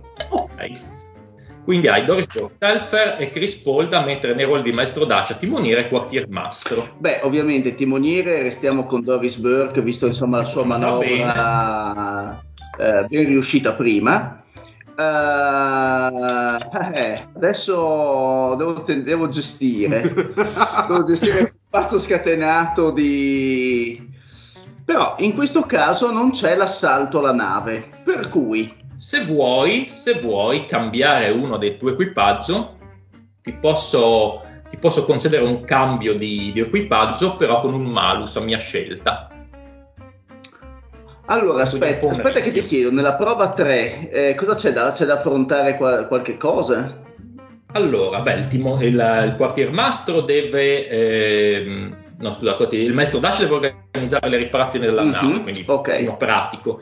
Il timoniere, vabbè, hai messo Doris Burke, che sì, va bene, sì, deve seguire sì. una rotta, il quartiermastro deve difendere il gruppo dagli assalti dei Novax. Beh, allora, eh, ovviamente tengo Chris Paul come, quartier, eh, come mm, quartiermastro perché insomma ha dimostrato di avere polso e poi come hai detto tu è cattivo e quindi direi la persona giusta. Per maestro Dash cambio, cambio okay. Telfair e poi una persona molto più pacata, eh, molto più devo darmi il malus. Dammi il malus.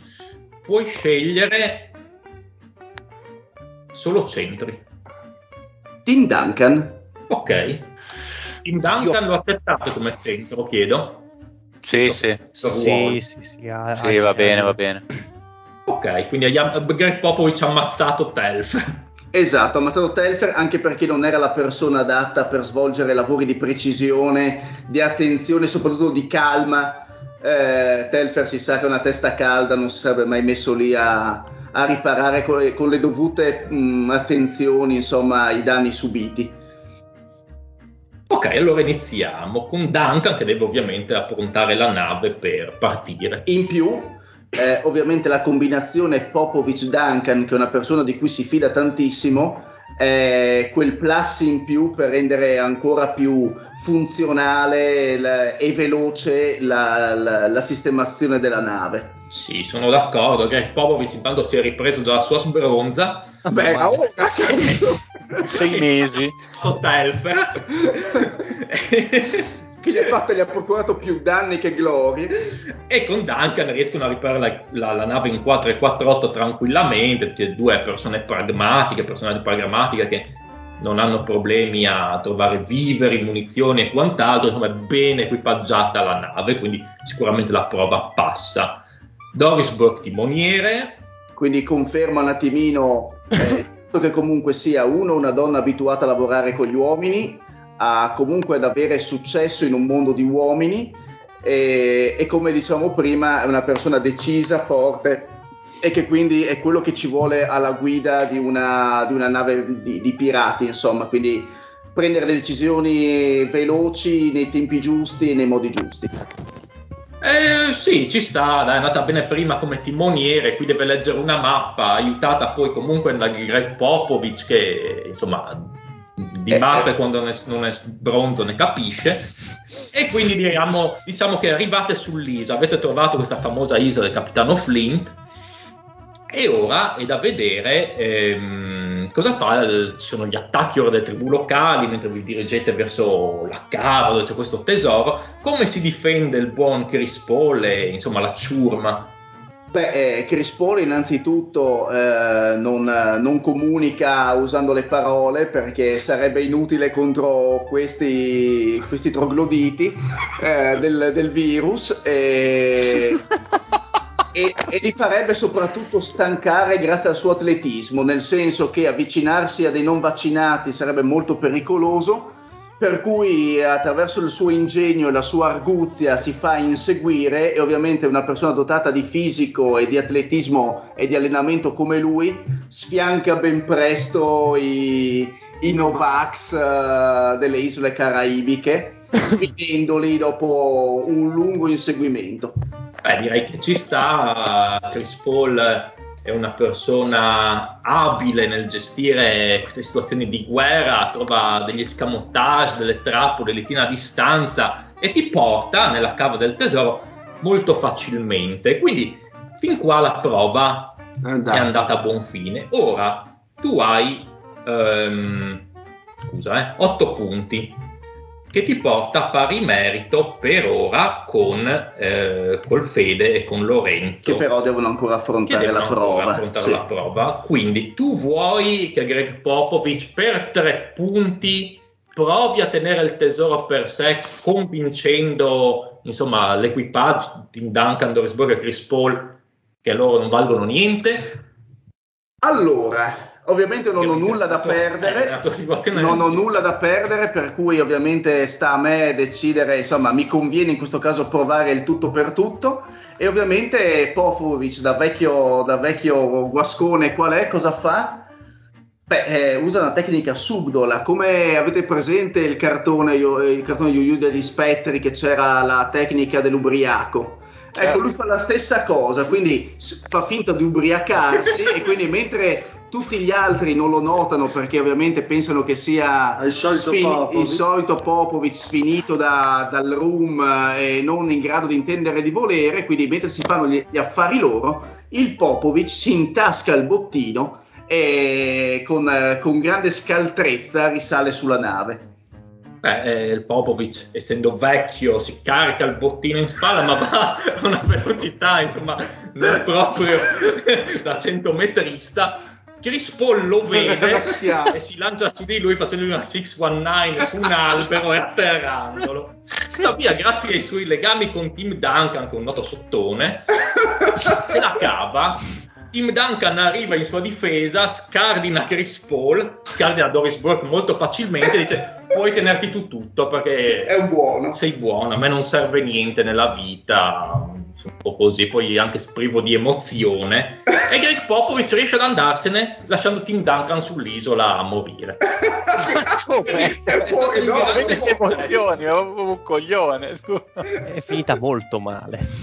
Finita benissimo, il massimo dei punti 6. Greg Popovich si è intascato tutto. grande Pop, come nella vita, grande Pop. No, non ho, non ho parole, cazzo. Il prossimo a giocare, se vuole, o se vuole passare il turno, non lo so, sarebbe il Mario. Va bene, dai. Allora, a te sono rimasti Beccari venga il comandante, poi devi sceglierne tre tra Bargnani, Carter, Stockton o Gortat. Puoi anche chiedermi il cambio di uno con il malus che ti darò di volta in volta. Il malus è sempre lo stesso, cambia di volta in volta? Cambia. Allora, dai, mi gioco il tutto per tutto, provo il cambio, perché ha un nome, vediamo se rientra nei tuoi parametri. Eh, chissà, chissà. E chi tieni intanto? Allora, io tengo sicuramente Stockton. Ok, sai anche dove piazzarlo? Sì, Stockton eh, lo mettiamo timoniere questa volta. Ok. E po- po- po- po- poi devo scegliere ehm, il quartiermastro che lo facciamo fare a Gortat. Ti è rimasto Gortat, ok. E invece io vorrei un nuovo mastro, maestro Dasha. Sì. E quindi dovrai scegliere una personalità NBA bianca, cioè insomma caucasica, non lo so. Grandissimo Holger Geschwinder. Ah, grandissimo. Non ho la più pallida idea di chi sia, ma va bene. L'allenatore di tiro di Dirk Nowitzki. Ah, giusto, non so Il come si diavolo, scrive. il diavolo. No, guard- guardatelo anche le foto perché poi c'è anche È un lui. pazzo. A Se sapessi livello... come si scrive, beh, cerco allenatore di tiro. Beh, Holger con l'H e poi Geschwinder, mettici una SC. qualche parte. Sì, è il classico bianco. Ari- razza ariana. Sta- Ok, comunque è lui. Perfetto. Ehm, vai, poi Maestro Dacia quindi è il buon, eh, il buon eh, Gershwin. Beh, voglio dire, eh, l'uomo che ha costruito, eh, sostanzialmente plasmato e formato Novitsky eh, con gli allenamenti eh, che andavano dalla scherma al pattinaggio, tutto per costruirgli un equilibrio, una meccanica e una coordinazione in grado di costruire e riparare qualsiasi cosa, secondo me. Poi se lo vedete nella maggior parte delle foto, proprio l'idea di questo, per quanto non lo sia, eh, americano di mezza età che con la passione del bricolage, con le camicie a quadri, e che passa il suo tempo a costruire e riparare oggetti come hobby, il classico pensionato dell'Illinois, io me l'immagino un po' così, e quindi lui è un po' uh, in grado. No, no, un grande, un grande lavoratore, grande personalità, un uomo che uh, può sicuramente ricostruirci la nave eh, eh, segnata dai danni fatti dal mago. Gershwinger, eh, sì, è una, un buon nome sicuramente come maestro Dasha, però non so, la sua vecchiaia un po' così. Ma, questo, ma sono quei, ma son quei super vecchi, super forti, cioè incredibili, capisci? Nel cioè, mondo dei pirati dove si viveva fino a 30 anni si andava bene. No, aspetta, però lui ne ha 25 portati male. Questo che diciamo che non va benissimo, nel senso non caricano proprio tutto su sta nave, si dimenticano le armi. Si Ma sono dimenticati le armi. Non c'è, nessun, non c'è, nessun, problema perché comunque noi abbiamo l'arma umana, eh, non me ne volere di nuovo Fede, il martello polacco. e quindi lui a mani nude è in grado di contenere decine e decine di migliaia di Novax, anche perché insomma basta starnutirgli addosso a sti quattro coglioni e quindi portata un naso importante ed è in grado di spargere del muco su tutti loro. Tre quarti sono di Tarviso, tra l'altro, di questi. Mi fa ue, ue, bello sto stare furtiva. Non capisco a cosa tu faccia riferimento. Eh. La popolazione media del Tarvisio. Andiamo avanti.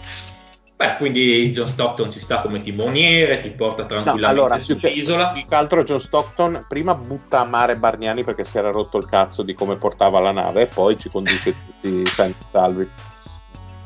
Sì, dove c'hai Gortat che inizia a fare a pezzi i locali finché non interviene Irving e dice questi sono Novax, sono miei fratelli e i Novax lo riconoscono ma giustamente incarcerati lo riconoscono come loro dio e iniziano ad adorare Kyrie Irving e danno il passaggio tranquillamente verso il tesoro.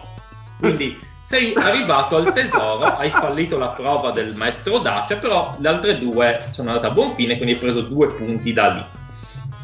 Ora, il tuo totale è 8 punti. Se vuoi fare la prova in cui um, quella voglio, dei 3 voglio. punti puoi raggiungere lo zio a 11. Quindi Kyrie Irving cerca di eh no, mi supererebbe in teoria. Eh no, ti raggiunge a 11. Ah, ok. Ma vengo prima in ordine alfabetico, quindi conto di più. Ma non è. Come no? Ah, no. dici del cognome, ok. Non so come fai quindi... tu l'ordine alfabetico. Ma no, pensavo per nome, dai. Vabbè, il nome è comunque zio, quindi. Ah, allora, no, vabbè, eh, Irving, quindi vi faccio insomma, questa domanda. Secondo voi, Capitan Irving mette davanti a tutto il bene comune della ciurma, della squadra, quindi fa quello che è meglio per tutti, o si incassa più dobloni possibili senza il minimo sforzo, fregandosene di tutto e di tutti? Penso che abbiamo già avuto la risposta questa stagione. Sì. Esatto. In Prova verità, ampiamente però, a intascarsi tutto. Ovviamente viene notato dalla ciurma di Gershwinger, Stockton e Cortat che si incazzano, però grazie ai suoi buoni rapporti con la tribù di Novax, Chiari riesce a fuggire perché i Novax macellano i Gershwinger, Stockton e Gortat che li appendono agli alberi e li linciano e Cari Irving può intascarsi il tesoro Grande tranquillamente, caro. fuggendo grazie ai suoi amici. Anzi, resta anche sull'isola, tanto ormai è una divinità e quindi... Io sapevo che Kyrie era una grande scelta. Quindi 5 punti e vai a 11 pari pari con lo zio. Che, che, piacere Marione. Quello dopo è il deal che ha Shaquille O'Neal e poi quelli che gli sono rimasti sono Spolstra, Curry e Moses Malone, a meno che non voglia fare dei cambi. Ma vorrei fare un cambio, sì. Eh, chi puoi tenere intanto così? Uh, Moses e Spolstra. Ok, quindi vuoi cambiare Curry. Mm. Cambio di Curry, ti toccherà scegliere una eh, personalità NBA degli anni 80. Ok, perfetto, Larry Bird, che metto come maestro d'ascia. Ok. Allora, dunque, beh, eh, Larry Bird come maestro d'ascia me lo sono andato a prendere perché credo che sia una personalità appunto che è in grado di riparare ampiamente la nave e di ripristinare la condizione per poi andare a trovare il tesoro, insomma, cosa che secondo me Kerry non era capace, era capace di tirare bordate ma a costruire navi, a riparare falle non lo vedevo propriamente al top di gamma. Invece Bert con la sua personalità e la sua capacità, intelligenza sicuramente eh, riuscirà in questa impresa. Come timoniere mi riaffido allo Spursta che comunque ha fatto bene nella scorsa prova, eh, quasi come la leggendaria Doris Burke e come quartiermastro appunto il Moses Malone che eh, così bene aveva fatto eh, appunto nella scorsa prova eliminando anche le Rockdown anzitempo tirando via tracce di pazzia lui odia i pazzi e quindi credo che con i Novax a suon di pugnazzi gli devasta il cranio insomma. Allora, beh, Larry Bird riesce a mettere a punto la nave, rispettato anche per il fatto di avere questa faccia da sbevazzone. Poi insomma. Sì, poi me lo vedevo bene sì. come, come, pirata. Ecco. Sì, ai tempi dei pirati, questa faccia di uno che bestemmia la Madonna, anche ci sta, lo rispettano. Eh, eh Eric Spolstra, poi timoniere anche di Ci siamo. Moses Malone. C'è la, faccia, c'è la faccia da pirata, eh, Spolstra, un po'. Eh sì, ce l'ha secondo me. Moses Malone secondo me non è buonissimo come scelta lì, però grazie alla grandezza di corpo di Shaquille O'Neal che tira, tira botta a destra manca e decapita i Novax con le sue manone, riuscita ad arrivare al tesoro indenni. Pa- eh, sì, tranquillamente, direi che la prova è superata al 100% e eh, ti ritrovi a 10 punti totali, quindi sotto lo zio e Mario. Eh vabbè, chiaramente ormai tutti hanno giocato il bonus di portarsi a casa il tesoro, così anche Shaq fa la mossa a Kansas City.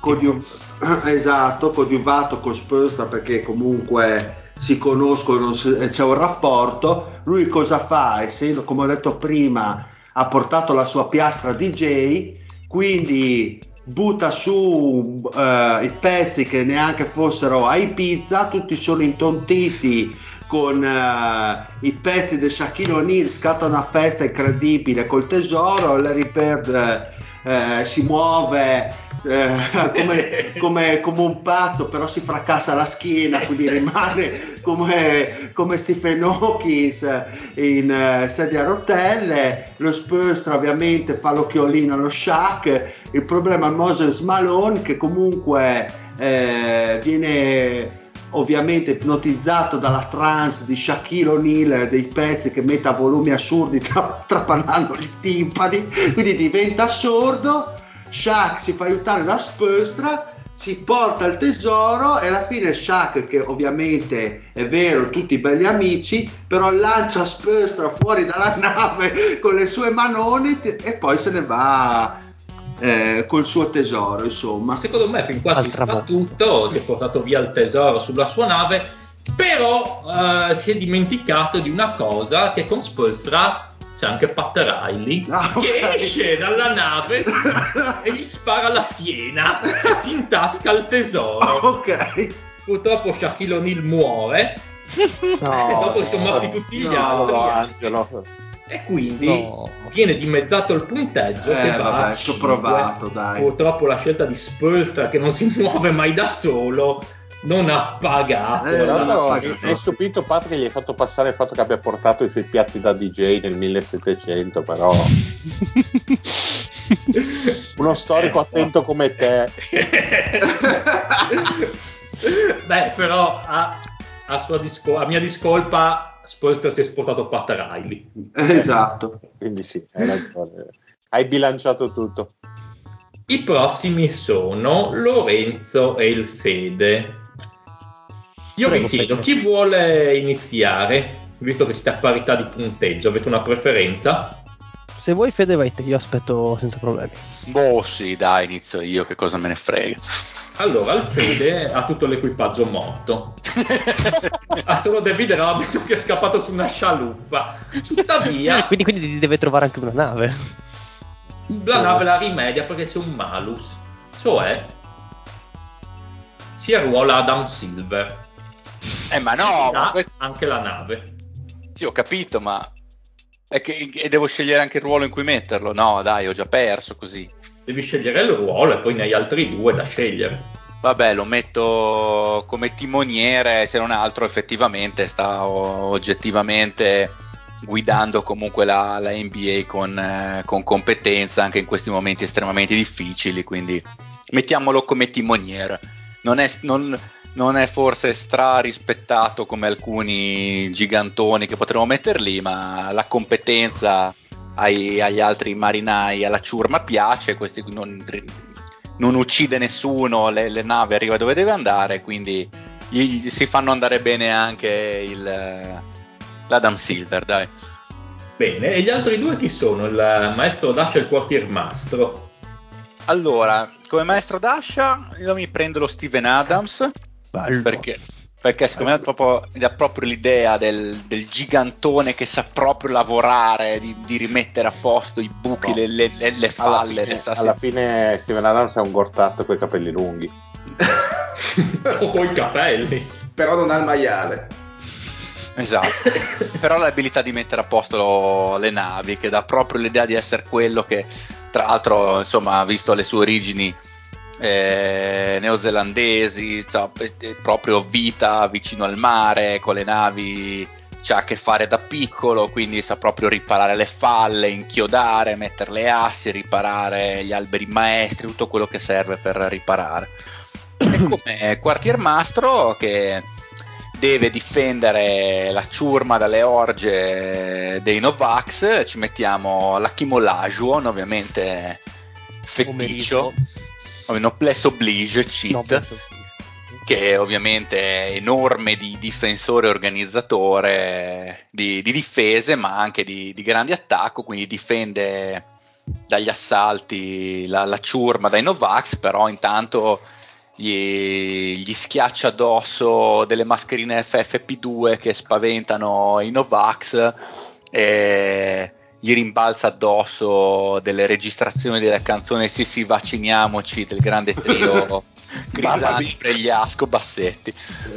E quindi sicuramente eh, fa scappare in preda al terrore e bo- ovviamente gli lancia anche delle statistiche riguardo le occupazioni della terapia intensive tra vaccinati e non vaccinati e quindi fa scappare in preda al terrore e alla negazione del tutto le, le tribù di, di Novax Però, Fede, tutto bello, era la premessa giusta, ma se ci avessi messo Mutombo che gli faceva col ditone No, no, no. Pax, ho pensato. sarebbe stato molto più bello. Ci ho, eh, ci ho pensato, però volevo un giocatore, un, un personaggio che avesse ancora più attacco, perché comunque il mutombone rispediva il mittente. Io volevo qualcuno che. ma mi fa ridere l'idea del ditone ai Novax. E secondo me col ditone avrebbe calmato l'orda dei Novax, sai? Eh, non lo so, col ditone lui faceva no, no, no. Loro credevano f- che lui fosse no, no, no, Novax e lo prendevano tra di loro. Avevo questa paura qua. che ha funzionato però per Kyrie Irving. Eh, ma io non volevo, io preferisco morire da, da vaccinato. Ma tutto bene, Steven Adams mette a posto la nave praticamente da solo come un Benny Hill, muovendosi qua e là, facendo le super cantiere.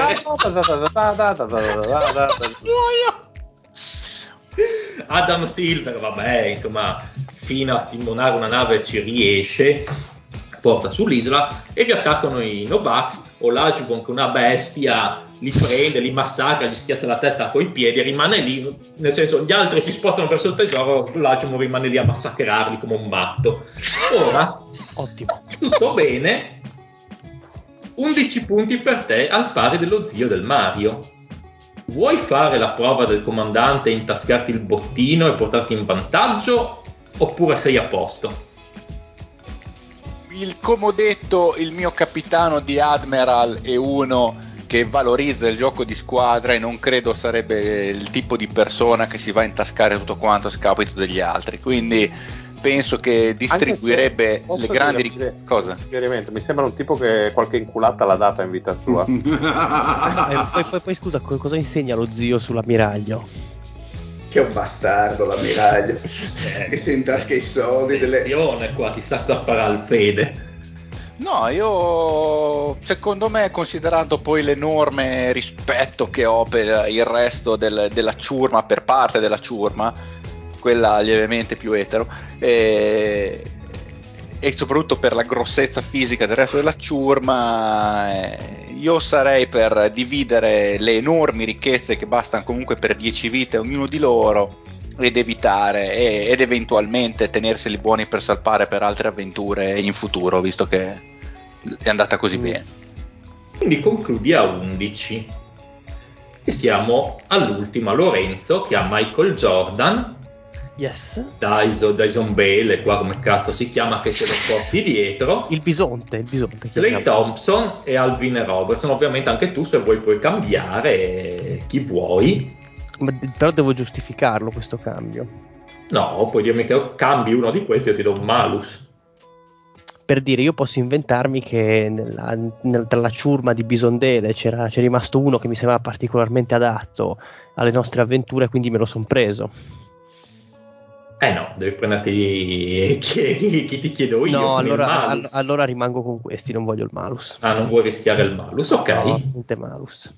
Ok, quindi mettili tu come vuoi, Clay Thompson, Alvin Robertson e il buon Dison Bale, come cazzo si chiama. Eh, eh, allora, a questo punto rimarrei con... Eh, allora, Alvin Robertson Mastro d'Ascia, ovviamente, perché comunque aveva dimostrato grande abilità nel saper reagire prontamente a quella che era stata la falla della nave, spaccando il cranio a Mike Breen e, e, e, prendendolo contro la ciurma del pirata Piede Cool, poi conosciuto Bisondele. Quindi è uno che secondo me con le mani ci sa fare, se sa uccidere un uomo con le sole mani nude in così poco tempo, è uno che secondo me con chiodi, martelli, incudini e viti ci sa fare. Quindi è uno che secondo me è molto buono nella, nella riparazione rapida della nave. Timoniere Clay Thompson, rimango sempre con lui perché comunque gli ho affidato questo compito, a lui è piaciuto, si è trovato bene, non mi ha dato problemi prima, non penso che me li, me li darà adesso e ovviamente quartiermastro Bisondele perché eh, in quanto ex capitano penso che abbia le qualità per farmi abbondantemente da secondo senza, senza alcun tipo di, di problemi. Ok, quindi se sei sicuro possiamo andare, se sai giustificarmi anche il bisondele possiamo andare. Cosa è successo? Eh, giustificarti in che senso? Come quartiermastro? Eh, dovrei giustificarmi poi il fatto che ci sono gli attacchi dei Novax. Quindi... Ah, nel senso che il bisondele... Bisondele li, li, Eh, vabbè, dai, proviamo. Comunque, andiamo con Alvin Robertson e sì, dai, Alvin Robertson è un tuttofare, poi ancora una bella scorta di giacche di Mike Breen per rattoppare la nave, anche la sua testa che picca in una falla. E Alvin Robertson ti fa salpare egregiamente e sicuramente si porta un bel carico di armi perché, insomma, e di braccia di, di Mike Breen per menare i Novax. Clay Thompson timoniere, Clay Thompson timoniere, vabbè, è inutile ripetere, comunque uomo è andato bene prima. ha ancora la maschera di D'Alema in faccia, quindi è tutto, tutto d'un pezzo. E adesso arriviamo allo sbarco sull'isola, all'attacco della tribù locale e di come ti difendi, che sono più curioso. Allora, diciamo che Bisondele è uno che ha viaggiato il mondo perché è stato in Libano, è stato lungo un sacco di squadre lungo tutto il Mediterraneo, eh, è stato anche in Australia, quindi è uno che Col, è venuto a contatto con tutta una serie di culture diverse e varie tra loro e non ci è rimasto mai secco perché sappiamo che la vera storia è che lui si è ritirato eh, dagli scenari pubblici per fare tutte le sue scorrerie. Quindi è uno che, eh, che, non viene mai mangiato per dire dagli indios come poteva succedere no? eh, nelle epoche precedenti in cui questi eh, conquistadores spauriti poi venivano rapiti e infilzati dai locali. Lui quindi è uno che conosce tutti i linguaggi, si sa adattare in tutte le, sue, tutte le situazioni, è molto camaleontico e quindi secondo me è uno che a livello diplomatico riesce a convincerli e dire fa, fateci passare e poi comunque riesce a fregarli con qualche eh, gioiello, con qualche roba cretina, qualche pietra mm, luminosa, splendente, eccetera, che ha poco valore. I Novax che non sono riconosciuti certamente per quella che è la loro arguzia e la loro capacità ecco, di vedere quella che è un qualcosa di vantaggioso e utile o comunque prezioso, eh, scambiano queste, queste, sabbioline, queste pertruzze che il Bisondele dà a questi indios, quindi si accontentano di quella roba lì e l'armata del Capitan Jordan ha libera strada verso, verso il tesoro. Secondo me l'unico modo per cacciare in questo caso via i Novax sarebbe presentargli tipo un Green Pass. Ma eh, Bisondelli non mi convince tanto. Gli attacchi dei Novax sono feroci e Bisondelli è il primo a cadere, in verità, seguito da Clay Thompson. Alvin Robertson cerca di opporre resistenza e eh, come fece poc'anzi con Mike Breen acciuffa Michael Jordan e lo dà in testa ai Novaz spaccando a sua volta la testa di Michael Jordan che muore. No ma è morto Jordan così eh, però Alvin Robertson scappa col tesoro, ma questo non ti dà nessun bonus, purtroppo. Eh, è vero eroe, Alvin Robertson ti ha tascato tutto. E purtroppo, però, ha ammazzato Michael Jordan, ha ammazzato chiunque fosse sulla sua strada e finisce a 5 assieme al Lille. Ora c'è un oh. pareggio a 11 tra il Fede, lo zio e il Mario. Vediamo chi vince. Muore tutto. Da chi iniziamo? Iniziamo dal Mario il Mario ha giustamente intascato il tesoro a Kyrie Irving, grazie ai Novax, però si è dimenticato di una cosa. Sulla nave c'erano ancora i maiali di Gortat, che non vedendo tornare Gortat incolpano, visto che loro hanno un QI del 136, incolpano Kyrie Irving e lo mangiano. Kyrie Irving muore. okay. Il Mario conclude a 5 e mezzo. Ma ah, ok, mi piace questa tua possibilità di darci. Sì, diritto di replica proprio. Sì, va bene. Ah, vabbè, Dungeon Master.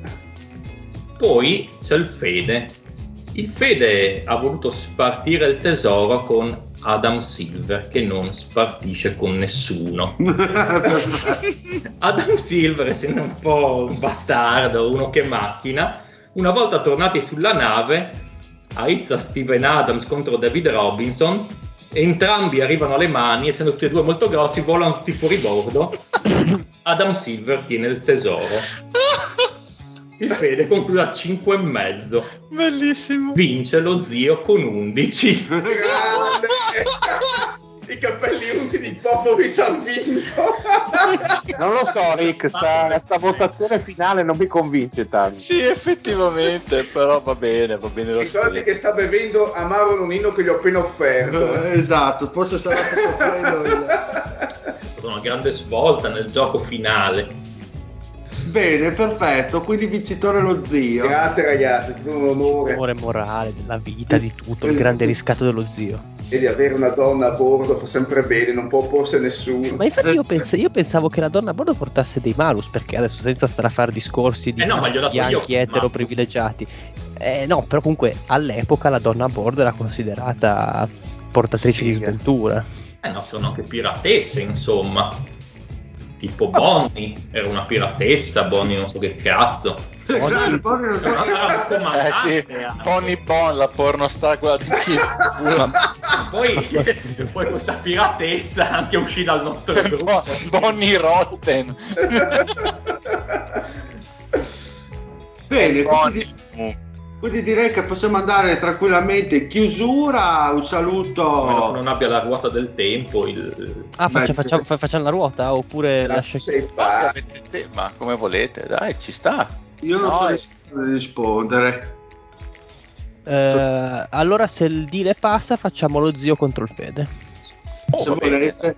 Dai, Vabbè, sono fritto, ma va bene lo stesso. Mi piace non azzeccare neanche una. Ah, allora, io anche.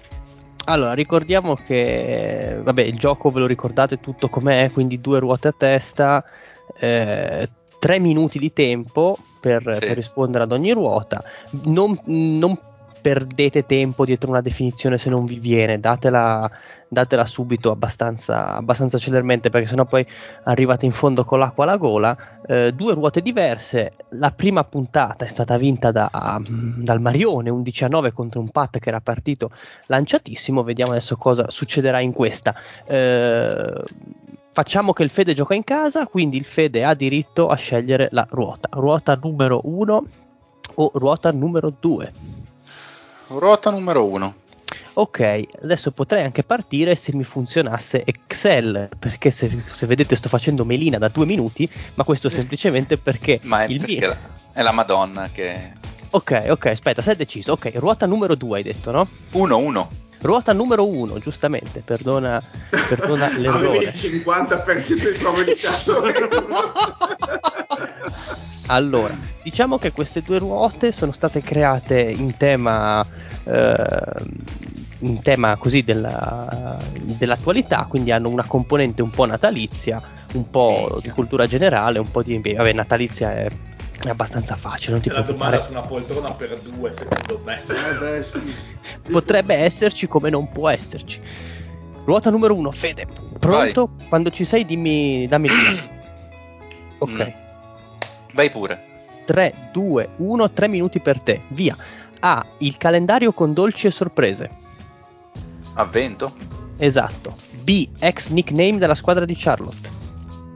Eh, Bobcat. Esatto. C. Il più colluso di tutti.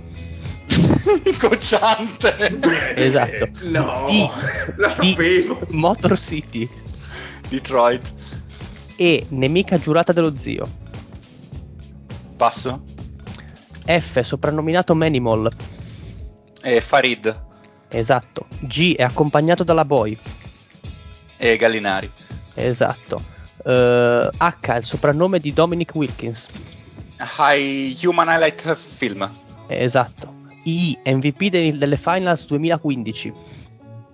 E... Passo. L. È tradizione lasciarlo sotto l'albero per Babbo Natale. Patri. Latte. Esatto. M. Leader, nome del leader, or- del leader all time di assist per partita. E... John- John Stockton assist per partita. Assist per partita. Il passo. Ah, è Magic. N. Importante città del Tennessee a non avere una franchigia NBA. Eh, cazzo. M. È N di Napoli. Eh, eh, eh, passo, passo. O. O. Oh. La variante tanto in voga in questo Omicron. momento. Eh, P. Lo è Frosty, protagonista di una popolare canzone di Natale. Eh, passo. La moglie del Pat. Q. Quindi. Esatto. R. La renna più famosa di Babbo Natale. Eh, non mi viene in mente il nome, passo. S. I nemici mortali del Dile. Eh, passo. T. Commediografo latino. Eh, passo. U. Con lui ogni, op- ogni episodio è sempre amazing. Eh, Luzumaki Kan. Esatto. V. Sotto di lui le coppie si baciano. Eh, passo, non mi viene la parola. Z. I tre fratelli NBA. Eh, Zeller. Esatto. Stop al tempo. 2 e 15. Ah, quindi ancora un po' di tempo, ok. Hai, eh, hai ancora una 44 secondi. 45, andiamo, 45 secondi. Ripartiamo dalla E. Sei pronto? Sì. Hai 12 risposte esatte già. Mhm. 3, 2, 1. Non adesso, non posso. Buonanotte. Tanto taglio, non ti preoccupare. Eh vabbè. Buonanotte. Io, io non taglierei. Eh, vabbè, tempismo incredibile. 3, 2, 1, via. E, nemica giurata dello zio. Eh, passo. G, è accompagnato dalla boy. Gallinari l'avevo già detto. Ah, ok, scusa. I, MVP delle finals. Iguodala. Esatto. M, nome del leader all time di assist per partita. Magic. Esatto. N, importante città del Tennessee a non avere una franchigia NBA. Nashville. Esatto. Ah. P, lo è Frosty, protagonista di una popolare Passo. canzone. eh, R, la renna più famosa di Babbo Natale. Passo, non la so. S, i nemici mortali degli Spurs. I Suns. Del, di- del Dile. Eh, sì, nemici mortali del. Spurs, Spurs, vabbè. Come, come geografo avrei detto latino, Spurs. come geografo latino? Tito Livio, eh, Tucidide. Sbagliato. V, sotto di lui le coppie si baciano? Vischio, vischio, Oh, vischio. Perfetto, andata. Sul, sul gong. 16 risposte esatte per te. Cazzo. Tantissimo. Per te, Fede. Io ho potuto arrivare a tre. Ma dai, la renna Rudolf, cavolo. Eh, no, Rudolf. no, non, eh, non- mi veniva in Ma chi, mente, chi porca è il, il nemico giurato dello zio? Lenel. Eh, Eh, Lenel, sono morto. che minchiata. Però se tu avessi fatto la T, il nemico giurato del padre, che avrei detto le tasse senza dubbio. eh, ma l'avevo già la scorsa ruota. Eh, lo so, lo so. Cosa mancava poi ancora? Poi c'è P, lo è Frosty, pro- protagonista di una popolare canzone di Natale, Pupazzo di neve. Ah. Frosty the Snowman, boh, non so se la conoscete. No. Commediografo latino è Terenzio. No, non E sapevo. poi, e poi basta. Macchina Ottima, da guerra, Fede. Bravo, bravo. Grande, grande. ottima Eh. prova, ottima prova. Zio, sei pronto? Eh, madonna, prontissimo. Quando vuoi.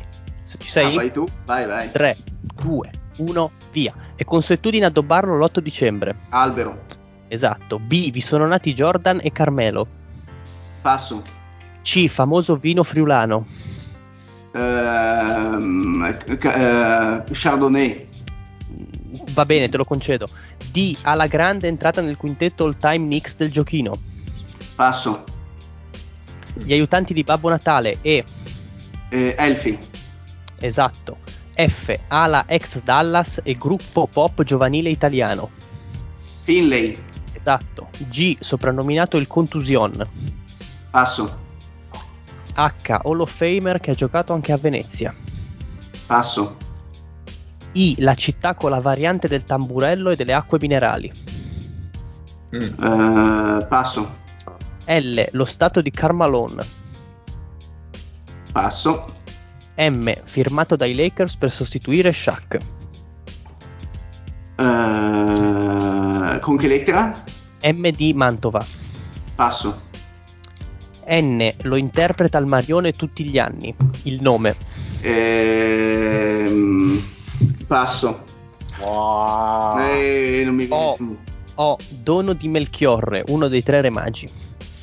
Eh, oro. P, esatto, leader di partite giocate in NBA. Eh, passo. Eh, ok. Q, il nome del temporeggiatore o cunctator. Eh, passo. R, provincia del Veneto. Rovigo. Esatto. S, favola natalizia musicata da Tchaikovsky. Ehm, boh, passo. T, Otis All Star a Houston. Torp. Esatto. U, isola solitaria a nord di Palermo.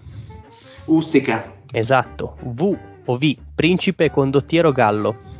Eh, Vercingetorige. Esatto. Z, la più celebre crema invernale. E Zabaione. Esatto. Stop. 46 secondi rimasti. Prima che riprenda, perché Ai. hai risposto solo a, a risposte che contenevano parecchie R, zio? Cioè, per farti sorridere, Marione. oh, Vercingetorige, tutte Rovigo. Eh, Coglione. Dovevi dire stronzo che c'ha la R. Dopo, te lo dico dopo. Bastardo. Allora, zio, ti sei ripreso con un finale molto convincente. Hai 10 risposte esatte e 46 secondi. Sei ancora in corsa. Sono parecchie risposte facili, zio. Sì, lo so, ma sono Vai. andato fuori, sono andato fuori ritmo. non- Vai, vai, vai lo stesso. Quando vuoi. 3, 2, 1. Via, vi sono nati Jordan e Carmelo. Ca- ehm, Carolina. No, con la B. Ah, scusami, ehm, ehm, non so, vai, passo. D, alla grande entrata nel quintetto all time Knicks. Eh, non so, passo. G, soprannominato il Contusion. Passo. H, Hall of Famer che ha giocato anche a Venezia. Orri. Boh, passo. Errore, la città con la variante del tamburello e le acque minerali. Con che lettera? I, Ehm, Imola. esatto. L, lo stato con Carmalone.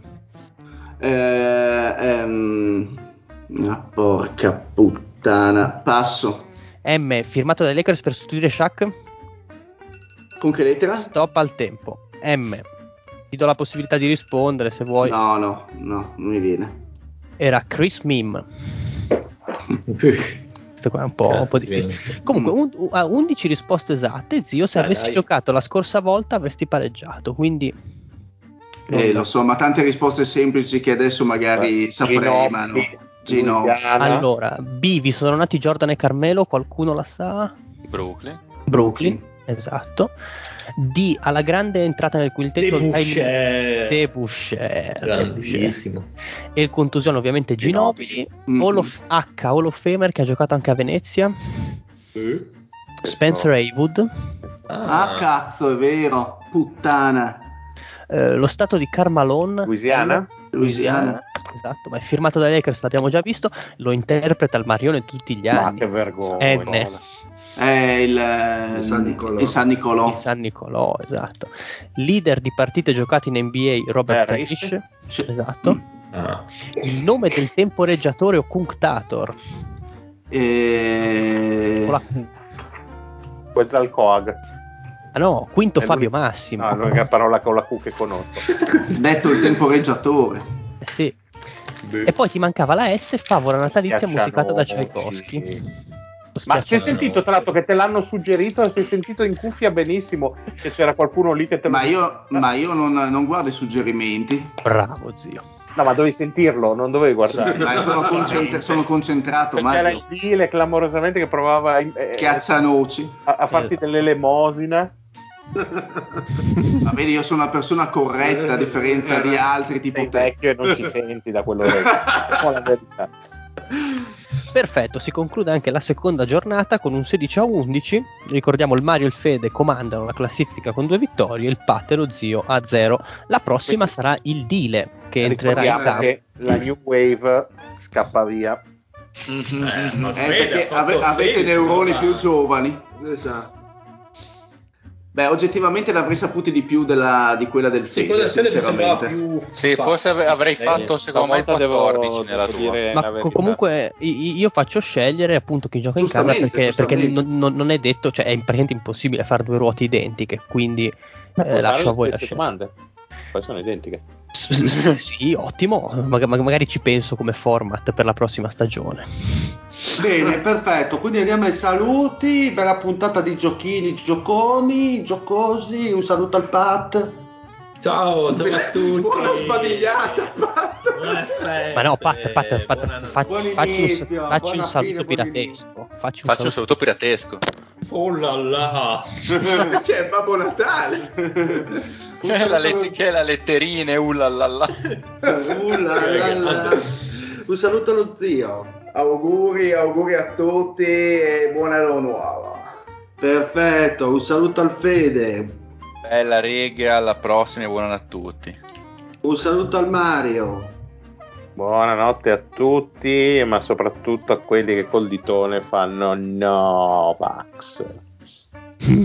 Un saluto a Lorenzo. Buonanotte, buonanotte a tutti dalla mia gabbia dorata.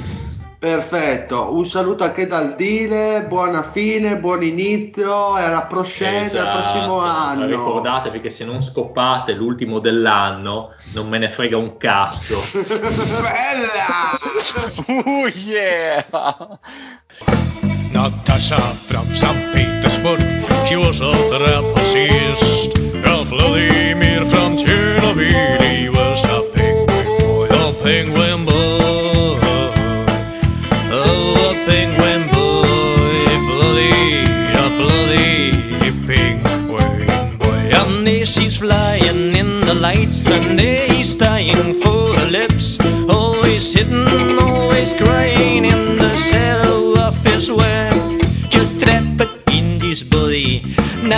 Natasha never look at me, but this night I've got a blame. There's nothing that could fade. Cause trapped in this body.